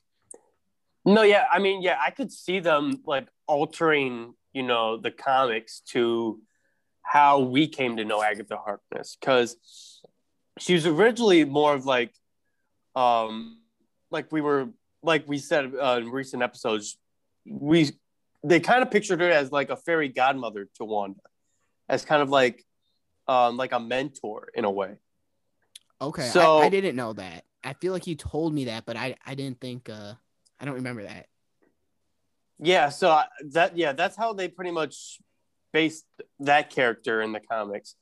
But I wouldn't I wouldn't hate it if they went if they alter the character just a little bit just to share because I mean in this in this episode you can kind of tell that Agatha shows a little bit more emotion and like kind of in a relatable way to Wanda. Yeah, she does. She she for So- sure does. so that makes me wonder if something happened in Agatha's life that she har- she yearns for which is why she I mean this isn't in my theories but I'm I'm wondering or this kind of this kind of relates to my theories but I'm wondering yeah if she's leaning to Wanda as a kind of a way to kind of like I want to say like because I'm I because I'm thinking that Agatha has her own grief in a way, Okay. kind of similar to Wanda. I mean, yeah, but dude, I she mean- had to kill her mom to survive. I mean, I, I would call that grief right there. If that was Yeah. actually her mom. Yeah, that was her mom. Yeah. Yeah. Um, Um, yeah, but continue. I have pushback to Francesco's, and I want to hear your uh, thoughts as well, Brandon. Um, Okay. before we go into your uh, theory, which I know you were kind of like um tiptoeing around there. Yeah, for- yeah, I was kind of tiptoeing. Yeah, I didn't no, want to say too much. You're all good. You're all good. Um, the next theory is Scarlet Witch. Uh, I said, are they related? You know, blood. Francesco thinks blood somehow through No. reincar- and reincarnation. My bad, reincarnation. yeah. I push back. Oh, Jesus, that was loud. I push back. Oh, whoops, whatever. I push back to you about it because now here comes something else. That when she saw the silhouette of Scarlet Witch, do you think that was a premonition? Or do you think that was like, do you think the Scarlet Witch is like, I don't really know how to describe it A title? like a Batman, like a Batman, like like it it's passed down. Like different people can be the Scarlet Witch.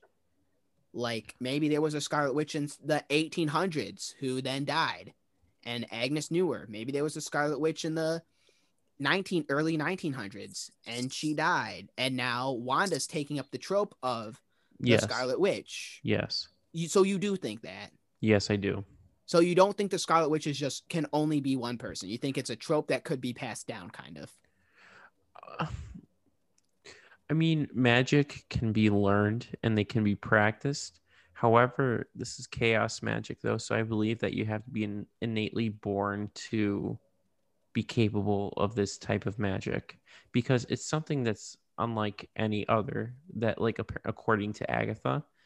And so, um, I do believe that it, it, it could be like it's kind of like a Batman kind of thing, but it's extremely rare. Extremely rare. Yeah, like no, it's rare, but the mantle can be held to someone else if they were deemed worthy, so to speak. Yes. Yes. Brandon, what do you think about that little uh, assumption? Like the Scarlet Witch title can be passed down, passed down. Yeah, I can see it, but you you know what I'm talking about.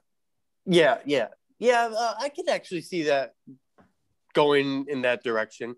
Because remember, Agatha said she's a Scarlet Witch. So oh, I didn't catch that. The I mean, it probably doesn't mean that much to the entire story. I mean, we got one episode left, so we'll see. But I mean, that kind of indicates to me that there has been a generation of Scarlet Witches in the past, and Wanda just happens to be, you know, that next car- reincarnation Mhm. of the title. So basically, yeah, going going into you know what I discussed previously is that I think Agatha is what she wants Wanda's magic in order to bring back someone in her life that you know she has had grief for for a very long time. Okay. I I I can see Which- that. which is why I think she's because like when uh after Vision you know gives that line of you know um what's grief without love persevering Yeah. she wipes kind of a tear so I don't know if she was faking it or if that was actually a real tear she was wiping out Yeah. Um, to go off that theory, remember when the Sparky died and uh the Billy she said- Tommy said like, Yeah. Mom, Mom, you can bring him back to life. You have that power. And Agnes you can looked do that surprised. Yeah. Yeah. she's like, you can do that. So maybe who do you think it would be? A boyfriend? You- Mephisto Mephisto oh, maybe she was in love with Mephisto and he I think died somehow. what I think got trapped. I think Mephisto might be Senor Scratchy as like a punishment somehow okay. I, damn, I Uh, but I could, that. but I could also see her just like using Wanda's magic, or maybe even using Wanda herself to help bring Mephisto back to life, or like Okay. as his like original figure. do you think he's trapped in that book, or do you think Senor Scratchy's Mephisto? It could go either way. I could the, see it being the book. may, and maybe the bunny's the like- kid. I know you said that it, Nick Scratch could be the bunny. I could see it being Senor Scratchy, but we didn't really see Evan Peters in this episode. So I wonder if that was just like like the mid credit scene in episode seven. I wonder if that was just thrown in like in the middle of episode eight, Yeah, yeah, yeah. like kind of like you know just to tie everything together. So Okay. I'm so I could yeah. So I still I could still think that Evan Peters will eventually be like Agatha's son. But they didn't really indicate anything about that in this episode that, oh, Agatha has, you know, a son in her life or something like that. But or someone I mean- she's trying to bring back to life. yeah, so I wonder if Mephisto is actually the father in some way. Oh, okay. Now that could be interesting. Francesco, what, what what do you make of the whole theory here?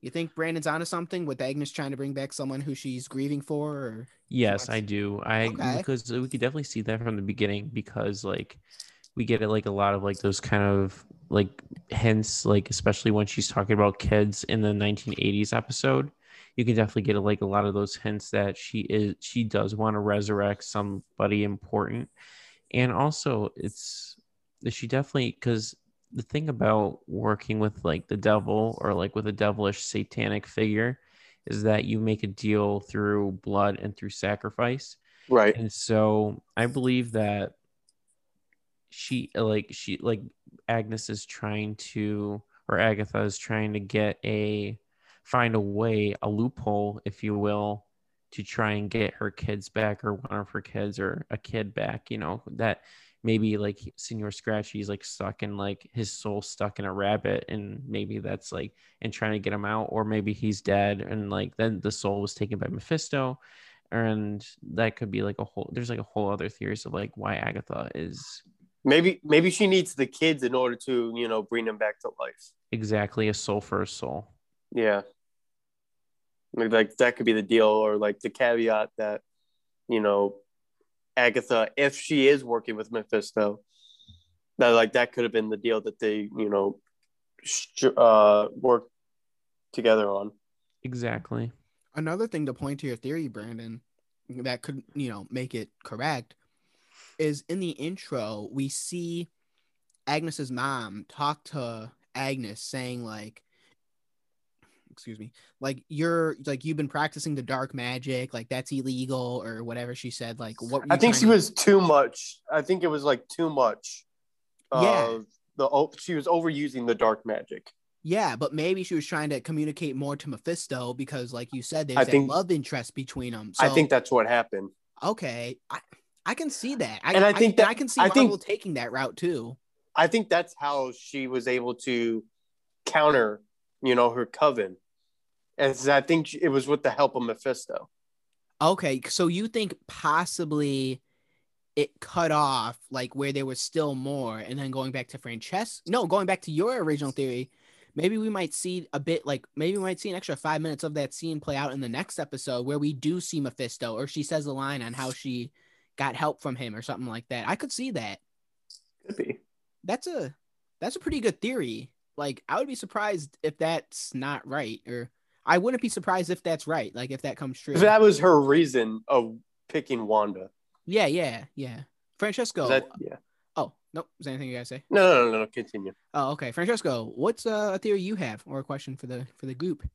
So I believe so there's definitely I do believe that there's definitely gonna be a big battle. There has to be a battle at the end of like this this is the season finale or a series finale and because it's a mini series i believe that wanda well it's kind of clear from now that wanda is going to be the biggest mcu villain and fall into the dark side and be aka mephisto so i believe that it's going to kind of play out because we get two versions of vision right we have the wanda vision vision and then we have the real vision who is the white vision, if you will.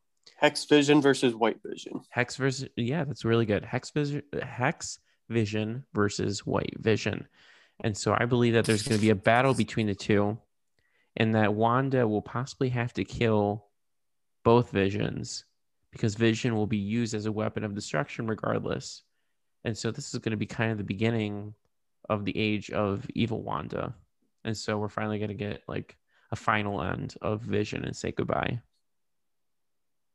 Mm. That's my theory. so you think we're only going to see White Vision for let's say a max of an hour? Pretty much, yeah. Really? Yeah. I, I don't think he's I, I will be surprised if he's like he's going to be used because I I feel like it's okay. Well, okay, I, then what happens to Agnes? If you think Wanda's going to be the villain, what happens to Agnes? Agnes is going to get killed for sure in this. I, I had that prediction last theory. Yeah, I do believe that Agnes is going to get killed as well. Because... You think she's going to suffer the same fate as her coven? Like she just turns into a mummified corpse? Yes, because I believe that Wanda is going to like literally obliterate. Uh, uh, Wanda's literally going to obliterate Agatha and that's how that's like she's going to become like the new mm-hmm. top dog for when it comes to witchcraft and so and there will be only one that can harness the power. And so that's kind of how we get uh the house of m kind of as well because he because uh wanda does kill like 90% of like all super no more mutants. Or yeah, mutants. Yeah, yeah, no more so maybe mutants. she says no more witches or something like that at, when she yeah, does. no more that's magic. interesting. Mm-hmm. what do you think of that theory brandon? Yeah, um, yeah. I mean, that's just going off of uh, my theory a little bit because I have another one that you can mention. Kind of mention it. It's kind of similar um, to me. Well, I want to I want to save it for the last thing because I think it's a more of an out of like out of box theory. Okay. So okay. I, I want to keep I want to keep that um hidden for right now. All right. Um. Yeah, I agree. Um. With Francesco's theory as well, I think I, I don't think White Vision's going to make it past uh, episode nine. I don't think no. Agnes is going to make it past episode nine either.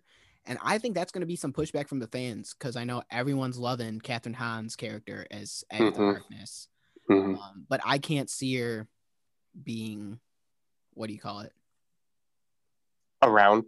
Yeah, being around any longer, unless they take this route where Agatha Harkness kills Wanda and the Wanda we see in Spider Man and Doctor Strange is a multiverse Wanda, where she does where she does don the original Wanda costume. I don't I mean, see them going I mean, that the Scarlet, route. The Scarlet Witch costume. I don't see them going that route either. But that I don't know, dude. I didn't see a route where Spider Man's identity gets revealed either, or where half the fucking Avengers die in Infinity War. No, we didn't. We didn't yeah. see that coming either. But I don't know. I feel like that's too much of a risk for MCU to like have that play out. I feel like that's too much of a risk as well. Um, here's a theory I have. Oh no, Brandon, you go with your theory because yours kind of piggybacks. Up. Oh, you want to save that for the end? My bad, my bad. Yeah, here's yeah, because I got another theory that I want to that I can talk about, but I'll have you go first.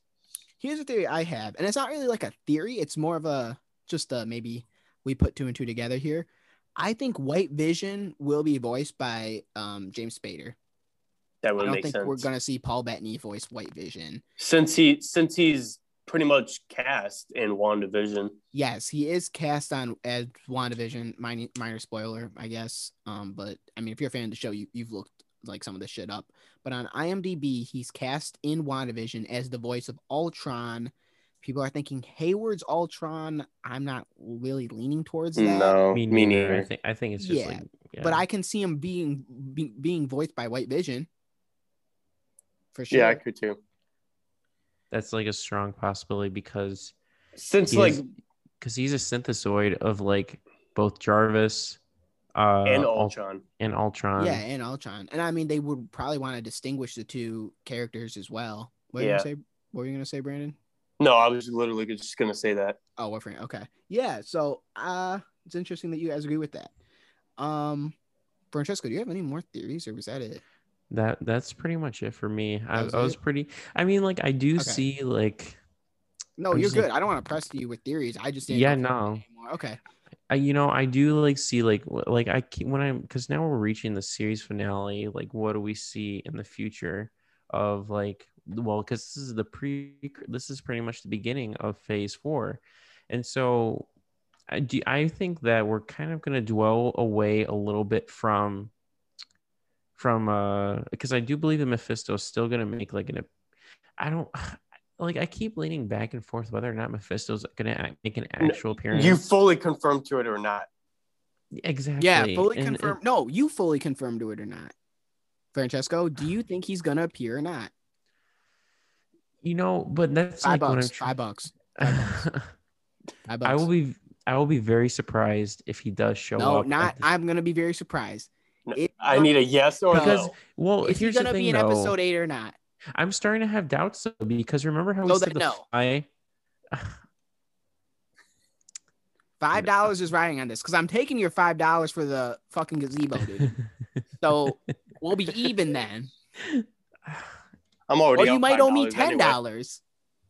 Mm, I'm not sure because when I think about it this way, too wishy washy, bro. no. What we here's the learned from Hamlet from Hamlet, dude. Don't be wishy washy like Hamlet, dude. Be like Fortinbras. Takes charge. Wow, I'm surprised you read that, D'Lo. I know Dude. something like it's a book reference. It was Davis's class, dude. Shout out to Mr. Davis. If you are listening to this, Davis, and you're in over two hours, because I think that's what we're in at. That's the only literature I still remember. he was a good teacher, best yeah, teacher keep ever. going, keep going, Francesco. Yeah, but um, I it's I think it's highly im- uh, well. The thing that's giving me doubts about Mephisto, though, that Mephisto not being on the show, is that he like the fly. Because remember how we said that that was one of the many forms of Mephisto, Yeah. and then like the fly is literally just a regular fly. So it's like the show's like either fucking with us, I Or think it's just- fucking with us. I th- it might be the show just fucking with us though. Brandon, what do you think? You're a big Mephisto guy. You think he's gonna be in it or not? I know you're gonna give us a yes or no. I'm gonna fully back my. I'm gonna fully back up my my claim, and then I'm, I'm, I'm Wow. I'm go. I'm riding or dying, baby. I'm riding or dying. okay, so you don't think he's gonna appear in it anymore? I think he's going to appear. Oh, you- Wow. Okay. Because, I'm Like- going all in on yeah. this. I see. I just I can't. Um, I can't. I I don't think Mephisto's gonna appear Even if it's like a post credit scene, Okay, yeah. post-credit just to know I that he's confirmed. I'm gonna take that as a win. like because maybe, like because we were maybe that could be the post credit scene where somehow that book. Let's say Mephisto's in that book, and the post credit scene is somehow that book opens. And we see like a little fiery devil guy spin out, but we don't see a face or anything. And we just hear like the Palpatine laugh, how they did in the Rise of Skywalker trailer franchise. Oh, that would Or- be amazing. and that's it. And then it's yeah. like continue and like the end credits roll. And then remember how Infinity War it said Thanos will return in Endgame? maybe we'll yeah Mephisto will re- uh, return. See, because No Way Home or whichever See, movie comes out first. because I think he's gonna bleed into Loki. Because I think there was a picture in Loki where there's like it's like um one of those like glass Yeah, windows, the stained glass, stained glass. the window. stained glass window, Yeah, yeah. and it's it's a picture of Meph- or it's like a devil character. Okay. Yeah, like, we talked about that a bit. Yeah, yeah. yeah. Okay, So, so, I'm wondering if that bleeds into Loki somehow. interesting. So you so you think Mephisto? Francesco's a bit on the fence, and I don't think Mephisto. That is See, like it, it kind of like it I- makes oh. me like think though of like the future, how Marvel's gonna go. Because I mentioned this in previous theories, though, is that I think we're gonna delve away more from away from because we've gotten a lot of aliens in like the past, like for like phase two, phase three, but now we're gonna be kind of going more into interdimensional villains. For example, we might get Galactus, we might get Mephisto, we might get like all these different types of Nightmare. yeah basically like all these like different characters and so i kind of believe that it's i you know what i think mephisto's going to be on the i think he is going to be appear as like the end credits thing because i think that would be perfect and get people more hyped for like the phase four I don't know, man. I'm I'm just still not. I'm just still not on that theory. I would just am like on I the- would Oh. I would just like to point out that Disney Plus is not in China. Just to let you know. Oh yeah, and we were, we were talking about that a bit on the other review. How So um, they so censor shit. if they wanted to, They can uh, Marvel Studios can add Mephisto. yeah. Uh, and in the in the in the Disney Plus shows at least. Yeah, yeah, yeah. Here's my next theory that I have for both of you guys. Um, Brandon and I talked about it in the first episode, and the second one, and the third one.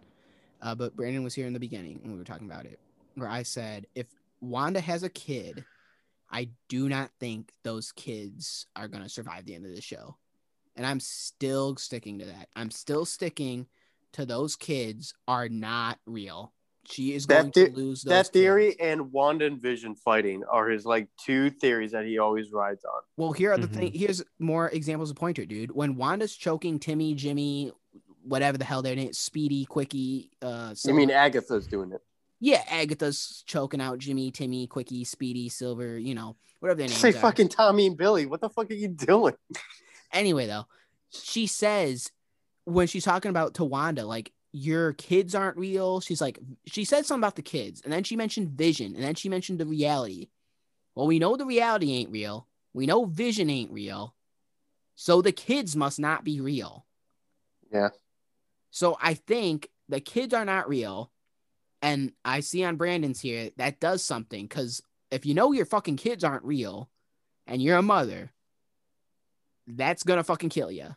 Brandon, let's hear your theories, man. I know you've uh you've been patient. Okay. it. So for this next theory, Oh, here we go.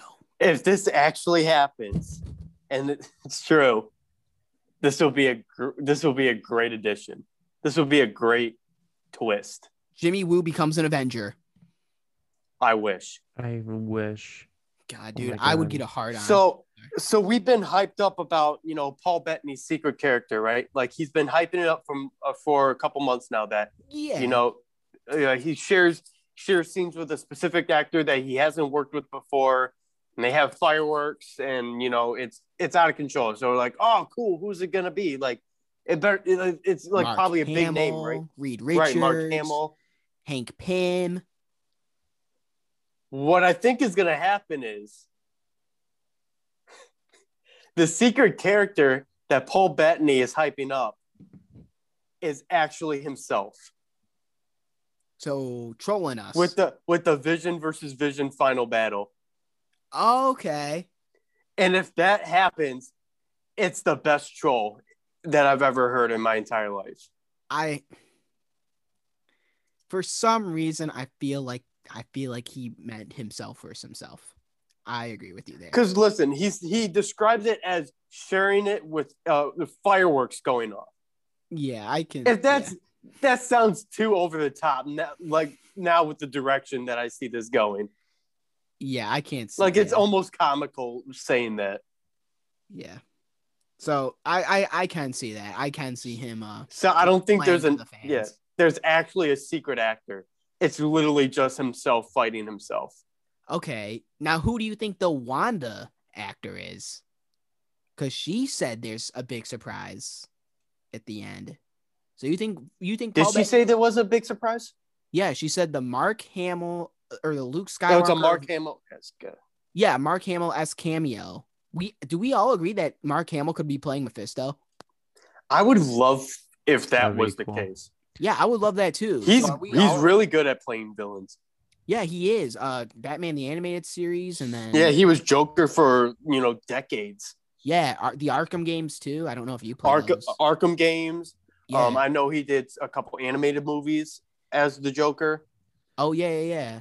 So do we all agree that that like Mark Hamill's actually gonna appear in this as That's Mephisto? I, That's not I my think main. so. I one, heard there was like a I heard there was a rumor though that uh Al Pacino was gonna play. Stop, Mephisto. stop with the Al Pacino, See, that would- dude. Stop, that would stop. be that the that's horse weirdest. shit. Yeah, that's the weirdest yes. addition that they could throw. Yeah, dude. That's like if I mean, Christian Britney Bale's gonna. Spears appeared in Star Wars. Well, here's the thing: Christian What do you think? Bale's gonna be in like uh Thor. He's gonna be in Thor: Love and Thunder. Love and Thunder. Yeah. He's not But I feel- fucking Al Pacino, dude. I know that's a Hollywood legend. Yeah. What? Okay. All right, dude. You're muted for the for the night. All right, Brandon. Who did you? Think, I mean- uh, To be fair, Al Pacino wasn't Jack and Jill, so I'm just gonna put that out there. actually, yeah, yeah. But You owe Jack me an and Jill was a s- apology. Jack and Jill was a spot on movie, dude. Oh my god! I just looked in the top left hand corner to make sure we were recording. We are, but I got Oh, I I was very scared for a I second I would have we fucking weren't. hung up. I would've I killed- would've oh I would have hung up Okay, and quit this podcast. Jack and Jill though had Dunkaccino. You cannot beat the Dunkaccino ad from Jack. if and I Jill. could mute you, I would. I'm just kidding. I know, I really would too. What? You guys don't like that? no. As Al, as the great Al Pacino says, this must never be seen by anyone. Burn every copy of this. All right. Anyway, though, Brandon, who did you think the big uh cameo was at the end? See, I'm not really sure. Like my mind says Mark Hamill, but I feel like it could be anyone at this point. Dude, fucking Reed Richards is not going to be in this show. I swear, I swear on my life Oh, that he is not Oh going to my make God. an appearance. oh my God. You know what I heard? A theory was. Uh, I don't know if any of you guys listen to John Campea show or whatever. He does like podcasts about movies and shit. He thinks that the big cameo at the end is Dick Van Dyke. Holy shit, that would make sense. That would make sense. And how fucking Because dope Dick- would that be? Dick Van Dyke was the show that you know Wanda was watching before the explosion. That is interesting. That would be, uh, you know what? I would actually love that. He's like hundred years old though. He's like, I'm really worried about him though. Bro, when we all think Dick Van Dyke's gonna appear in the MCU, but not Al Pacino. I I know because love, Van Dyke is like a legend. even like, if it's like, um, For like two a, seconds. fa- a fantasy Dick Van Dyke. You know, Yeah, yeah. like it's not actually him, but like, you know what I get. You know what I mean. Do you guys think Jimmy Woo's gonna get superpowers? No, You think he's gonna go into the Hex? He's not. he- uh, I think he's gonna be more of like a Men in Black type character. yeah, Okay. that'd be cool. And you guys don't think when White Vision goes into the Hex, because we're assuming he goes into the Hex, you don't think he's gonna revert back to normal colors? You know what? maybe he turns into the real Vision because Wanda recreates him, like gives him all his memories and Yeah, because back? the hex alternates that reality, yeah. no so matter you- what goes in there. So do you guys think White Vision's gonna? So I wonder if, like, if you know that Spider-Man meme, Yeah, yeah. like, the looking two right po- at each other? pointing at each yeah, other. the, yeah, the, yeah, the two pointing at each other. I feel like that's going to be the case, and Wanda has to choose which one is the real, or like her vision that she. Okay. Yeah, yeah. then I you know, what she. saying. All right, guys. What if she chooses the wrong one though? Well, the other one can't leave the hex. Remember, we saw that. Oh yeah, well yeah, that's but true. the white one could. So if she chooses the white one and she get and she alternates it coming in, it could be the new vision, so to speak, if that makes sense. yeah, I- I- yeah, it, it could be. Like a little switch up, kind of. Yeah. Um, do you have any more theories, Brandon? Yeah, so I got the the one Oh, theory that I would okay. kept hidden. Brandon has one last theory for us guys. So if you're still around here, listen for the last like half hour because if you made it this far with 21 and 20 20 year olds talking about WandaVision for 2 hours, you can make it for another 20 minutes. I know who is still listening. Mr. Fergoli. Thank you Thanks, for your Dad. support. Thanks, son. Let's hear Brandon's last review and then we'll call it an episode. Or Okay. not review. What the fuck? All right, Brandon, just give your theory, man. Okay. So my theory is probably the most out of the box that I could think of. This show's out of the box, dude. Let's fucking hear it. So the general theme around the show is how a person, how a certain person deals with grief. Yes. Yes. How they, yeah, how they're able to cope with it. And you know, in Wanda's case, it's you know sitcoms that you know we've come to know. Yeah, childhood. So what childhood memories. Childhood memories. My theory is, what if this whole show is leading up to Wanda accepting all the losses in her life rather than becoming the villain? Who would be the villain then?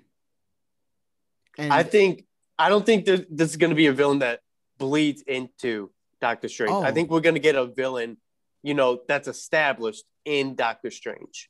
well, also the villain of the show could be grief. Like, it could be is- grief. I you It know could be grief. okay. And Wanda okay. somehow creates the multiverse at the same time. Like maybe there's this I like think I think it's got to be one or the other. I don't think we're gonna see both. I don't think we're gonna see Wanda accept grief and somehow create the multiverse. She either accepts it or she doesn't. And if she doesn't, that's when she creates the multiverse. If she does, she can't create the multiverse. This Yeah. though, Brandon, is where I think the show could flop though. Or what would you be really think so? I, I, I, oh god, I don't want to say like the wrong thing, like you know, not. This is See, that's the only a thing that theory. That's a great thought provoking theory. I'll tell you that right now, because the only thing that would negate it is the children. but we know the children aren't real. Exactly. Okay, so that what about so that concerns me that I don't want to say concerned. Let me let me rephrase that. That's where I think the theory isn't as strong as I think it could be. no? I think your steer, your theory is insanely strong because Un- unless Wanda's show. This is Wanda's vision. And the whole time, mm-hmm. the thing she has to deal with, the real enemy of the show is not is of course the police stand by. But after that, it is grief that she's ultimately dealing with. That's her antagonist through this show. Like that's her like her an antagonist doesn't have to be a real person. It can be a force and a feeling. I think that would really elevate the show. I think that would really subvert expectations but I I would be okay with it. I guess I wouldn't like to see it. I you would like- feel you would feel like it's a disappointment. I don't want to say that because I I wouldn't mind them doing something like that. I wouldn't mind a show being about a strong emotion, which is grief. Because this show because this feels. show heavily focuses on mental health yeah, and I how somebody deals with it. I wouldn't mind at the end of the day, she accepts it. She takes out okay, but she can't be. She's gonna still be a villain in some people's eyes. Anyway, though, what I'm what I'm trying to say is this: I think a lot of fans, like with the Last Jedi, Francesco can speak to this, Yes. would be very fucking upset if they don't have a if Wanda is one either not a villain or there's two not a villain coming out of the show Yeah. because they would feel like this what like they would be like well what a waste of 9 weeks of my life you know all leading up cuz someone deals with grief even though grief is something everyone deals with and it is an antagonist for in a lot of people's lives i mean listen to that line she said. And i was seeing it on twitter. I even retweeted it. It's like she was like every time i feel like i'm strong enough to get up get get up a wave just keeps on knocking me over right at that time. People relate to that. Like people are depressed especially now with covid and everything. And that is insanely relatable. And but i feel like okay this is going to sound very wrong but i feel like the modern day movie going audience and the tv watching audience isn't mature enough to understand that they're not mature enough to to to think that grief is an antagonist they just want to see explosions and they just want to see a good guy and a bad guy face off when it comes to the MCU. Maybe I'm wrong, but I do think that fans would be very upset if there wasn't a villain coming out of the show. Francesco, what do you think about that? I kind of No. went a bit of a tangent there. No, no, no. I completely agree. It would be a major disappointment because the fans have like like fans have universally loved this show, and it would be a major disappointment that we wouldn't get a villain because this is the superhero genre. Would We it be a major disappointment to you, or are you saying are you agreeing with me that it would be a major disappointment for fans? Because I said I was okay if it if Grief was the actual villain. see like because this is the the beginning of like because we because we just like we, got to look at like what wandavision is so basically we have all the villains are completely well not all of what what we've seen like the major villain of the mcu thanos is dunzo he's done and now we need a new villain we need somebody to fill in the big shoes of thanos because thanos was a huge villain for the past like Twenty some movies, basically. Exactly. And so I believe that, I mean, me personally, I would be kind of disappointed because we would kind of be kind of lost if without a villain because we need a main drive to, you know, to fill like these shoes for the phase four. And But we haven't had a villain for nine episodes though, except for Grief. Like we have to keep that in mind too. grief would be uh, grief is an interesting like concept to have as a villain however i believe that it has to be like a physical person because like i mean yes i understand like it's like some audiences are not like mature enough like to have like grief as like a villain because because i it 'cause- I'm not saying a villain for phase four, and I don't think that's what Brandon was saying too. Was it Brandon? You like you were just saying in WandaVision the main villain is Grief, and like she okay, yeah, yeah. Yeah, yeah, yeah. All right. but you know it's just i believe that it is like but with like with the superhero genre though it's kind of dangerous though to not dangerous but it's a little i mean we've already made a huge risk with this show because it's a completely different format from anything we've seen in the mcu and i guess if they if they are feeling pretty ballsy though they would make grief a villain through like but this is kind of like setting up what the phase four is going to be. So i believe that there sh- there will be and there should be a actual physical person that is a villain. Okay. yes there has to be because we need to have like we need to see how phase four is going to play out you know? Unless we get like a reveal of like who the true villain because we're dealing with a lot of big things in wandavision because we're like we're dealing with like someone that has the power to create and destroy in a matter of seconds. Yeah, and and, like do it like comp- subconsciously too. exactly on autopilot as like agatha like mentioned so i believe that there should there will be a big villain like physical person like mephisto Okay. that's going to be filling in the shoes for um thanos and you would be upset if it was just Grief in this show. i wouldn't be Not upset like i furious, but i would be disappointed, disappointed. you know yeah. I would be disappointed, but I think that is like inter- it's an interesting concept to make an emotion the biggest villain on the show. I think that's like the most. I, I don't think anybody's ever done that before, and not And like I would of- applaud them for it, just like I did with Star Wars with the Last Jedi. Brandon, what Me are your thoughts about it too? Because we laid out what we think. What do you, what did you think? Because it was your theory.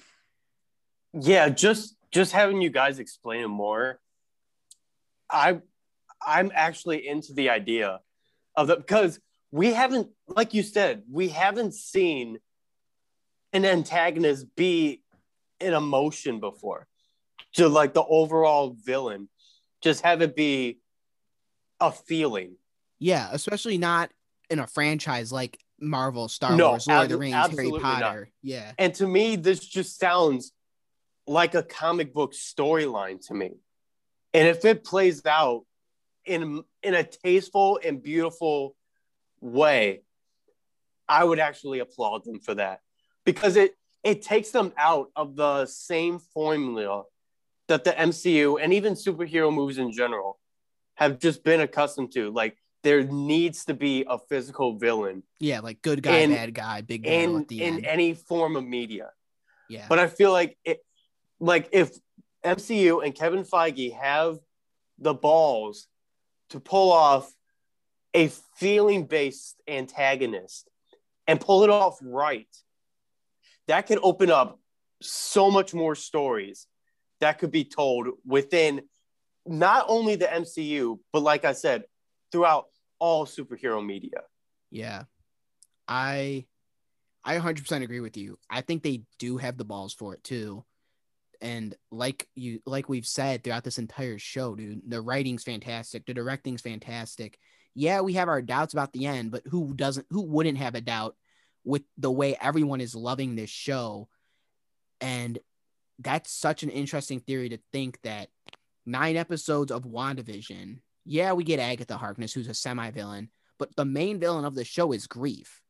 Like Brandon says, that opens the doors to any type of storytelling, really, or any type of genre telling in a superhero setting, in a Star Wars setting. And if they, like Brandon says, if they pull it off and they stick the landing, this show will be praised for years and years and years. I mean, because it was the first one to pull it off successfully and the first one to even attempt it. Um, I would love to see it, to be honest with you, now that you mentioned and now that we Yeah. talk about it. I, Now, now let me just say, do it. would I love for Wanda to be the villain? Absolutely. Yeah, I I, mean, think- who wouldn't? I think if they continued like the path of grief is just over overcoming her, I would love for that to be to play into Doctor Strange. Yeah, Now, But- now, now, here's a question for you guys. If Mephisto was out of the picture, let's just let's let's just take him out of the picture. If he appears or not, okay. and Wanda is the main villain going into Doctor Strange. Yeah. Do you see her becoming that main villain for the whole for for the entire phase, or do you see her in Doctor Strange finally overcoming her grief with it's the gonna help of Doctor Strange? I think it's I- that one because Feige even said that the WandaVision storyline ties in with Spider-Man and Doctor Strange. And if he wanted to, if he was gonna make her the Phase Four villain, uh, he would have um mentioned the other titles as well. But real quick before uh, Francesco, um, if Wanda does accept grief at the end and she takes down her little WandaVision, she's not gonna go back to being an Avenger after it. Like Sword isn't just gonna be like, "Oh, that was okay, Wanda." Pat on the back, you know, like you, you're still an Avenger. Like no, like they're gonna they're gonna run tests on her. They're gonna do something to her. Like She's probably going to be an outcast. yeah, she's not going to be a hero at the end of the WandaVision, regardless of what happens, in my opinion. Not to Hayward, and not uh, if she is if she opens up the multiverse with all that grief, you know. But yeah, Francesco, what do you think? I do believe like I, I agree with like Brandon how like it's gonna like end up in that sort sort of way. I believe that it's gonna end up it's like I think feel like that Wanda is gonna become a sort of like Loki kind of character, like not like like ambiguous, like with like she like turns like she's like bad, but then she inherently turns good towards the end of like some like specific movie, like probably like it, some, something along those lines like she will be bad for a while but then she'll turn back to the good because before we had her like i guess i would consider her a villain in like kind of like age of ultron but then she turned to the good so What? yeah Oh yeah, no, she she was a villain in Age of Ultron, man. She was Yeah. going around hypnotizing and you know hyp- hypnotizing people. that that's an interesting theory, though, Brandon, and I like that theory. And if you like that theory, let us know. Thank you for tuning in, guys. Like we like I was saying, we all enjoy uh, recording these episodes for you guys. We all have a good time talking about WandaVision. It is one of our most it, the it is our it is our favorite show at the moment right now. All three of us. Uh, Brandon, where can they find you, man, if they want to talk to you more about WandaVision? Yeah, the best places for me to follow me on social media is one through Instagram at blion2k20. And you can also follow me on Twitter at BrandonM226 if you want to talk about, you know, what I'd like to do on my own free time, or if you want to want to know a little bit more about, you know, what I have to say about the show or even the MCU in general. So yeah, you could just follow me on those two platforms. Awesome. Be sure to follow him, guys. And Francesco, where can they follow you? So you guys can follow me on Instagram and TikTok. They're both Franny officially. And also please check out my own personal podcast. Uh, it's a film podcast called Fantastic Reviews, which is on Spotify, app, uh, Google Play, and YouTube. And uh, we post, I post episodes uh, weekly, and Brandon and Danilo are going to be special guests on this week's episode. We will be doing Sky High. Be sure to check out my first episode on uh, good the movie Goodfellas with my friends Jake and Ryan.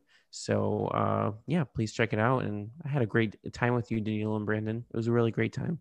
Yeah, we got one more. I'm looking forward to it. I'm actually a bit sad that we only actually only have one more episode to talk about. Yeah, because apparently, yeah, apparently the rumor that it's it's going to be 50 minutes. What? Let, let me phrase that. Going to be 40 minutes with 10 minute credits. okay, now that that worries me a bit, just because they got a lot of stuff they got to tie up. I know. I am excited to record the last one with you guys. It has been very fun. Uh, if you're new here to the channel, please hit that subscribe button on podcast form. We're available on all platforms. If you're listening from Apple, Spotify, Google, we're available on all of those. Um, thank you guys for tuning in. Like I said in the intro, this is a podcast exclusive episode. I do have a YouTube channel, Danilo Judd. Um, that's where I upload movie review content and Star Wars content. Like I said, Marvel will strictly be podcast form. I just posted uh, my Judas and the Black Messiah review, so be sure to check that out. Uh, Daniel Kaluuya just won a Golden Globe for it, so be sure to check out what I have to say.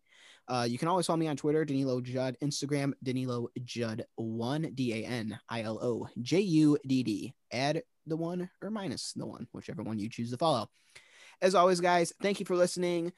Um, please hit that subscribe button, leave a comment on the Apple Podcast, and like I said, now, guys, if you're out there, according to Snapple, mosquitoes are attracted to people who have recently eaten bananas. Bananas. Yeah. Thank yeah. you guys for listening. It has been a blast. We'll see you guys for the series finale review next, Can't wait. next week. See you guys. Have a good one. Peace.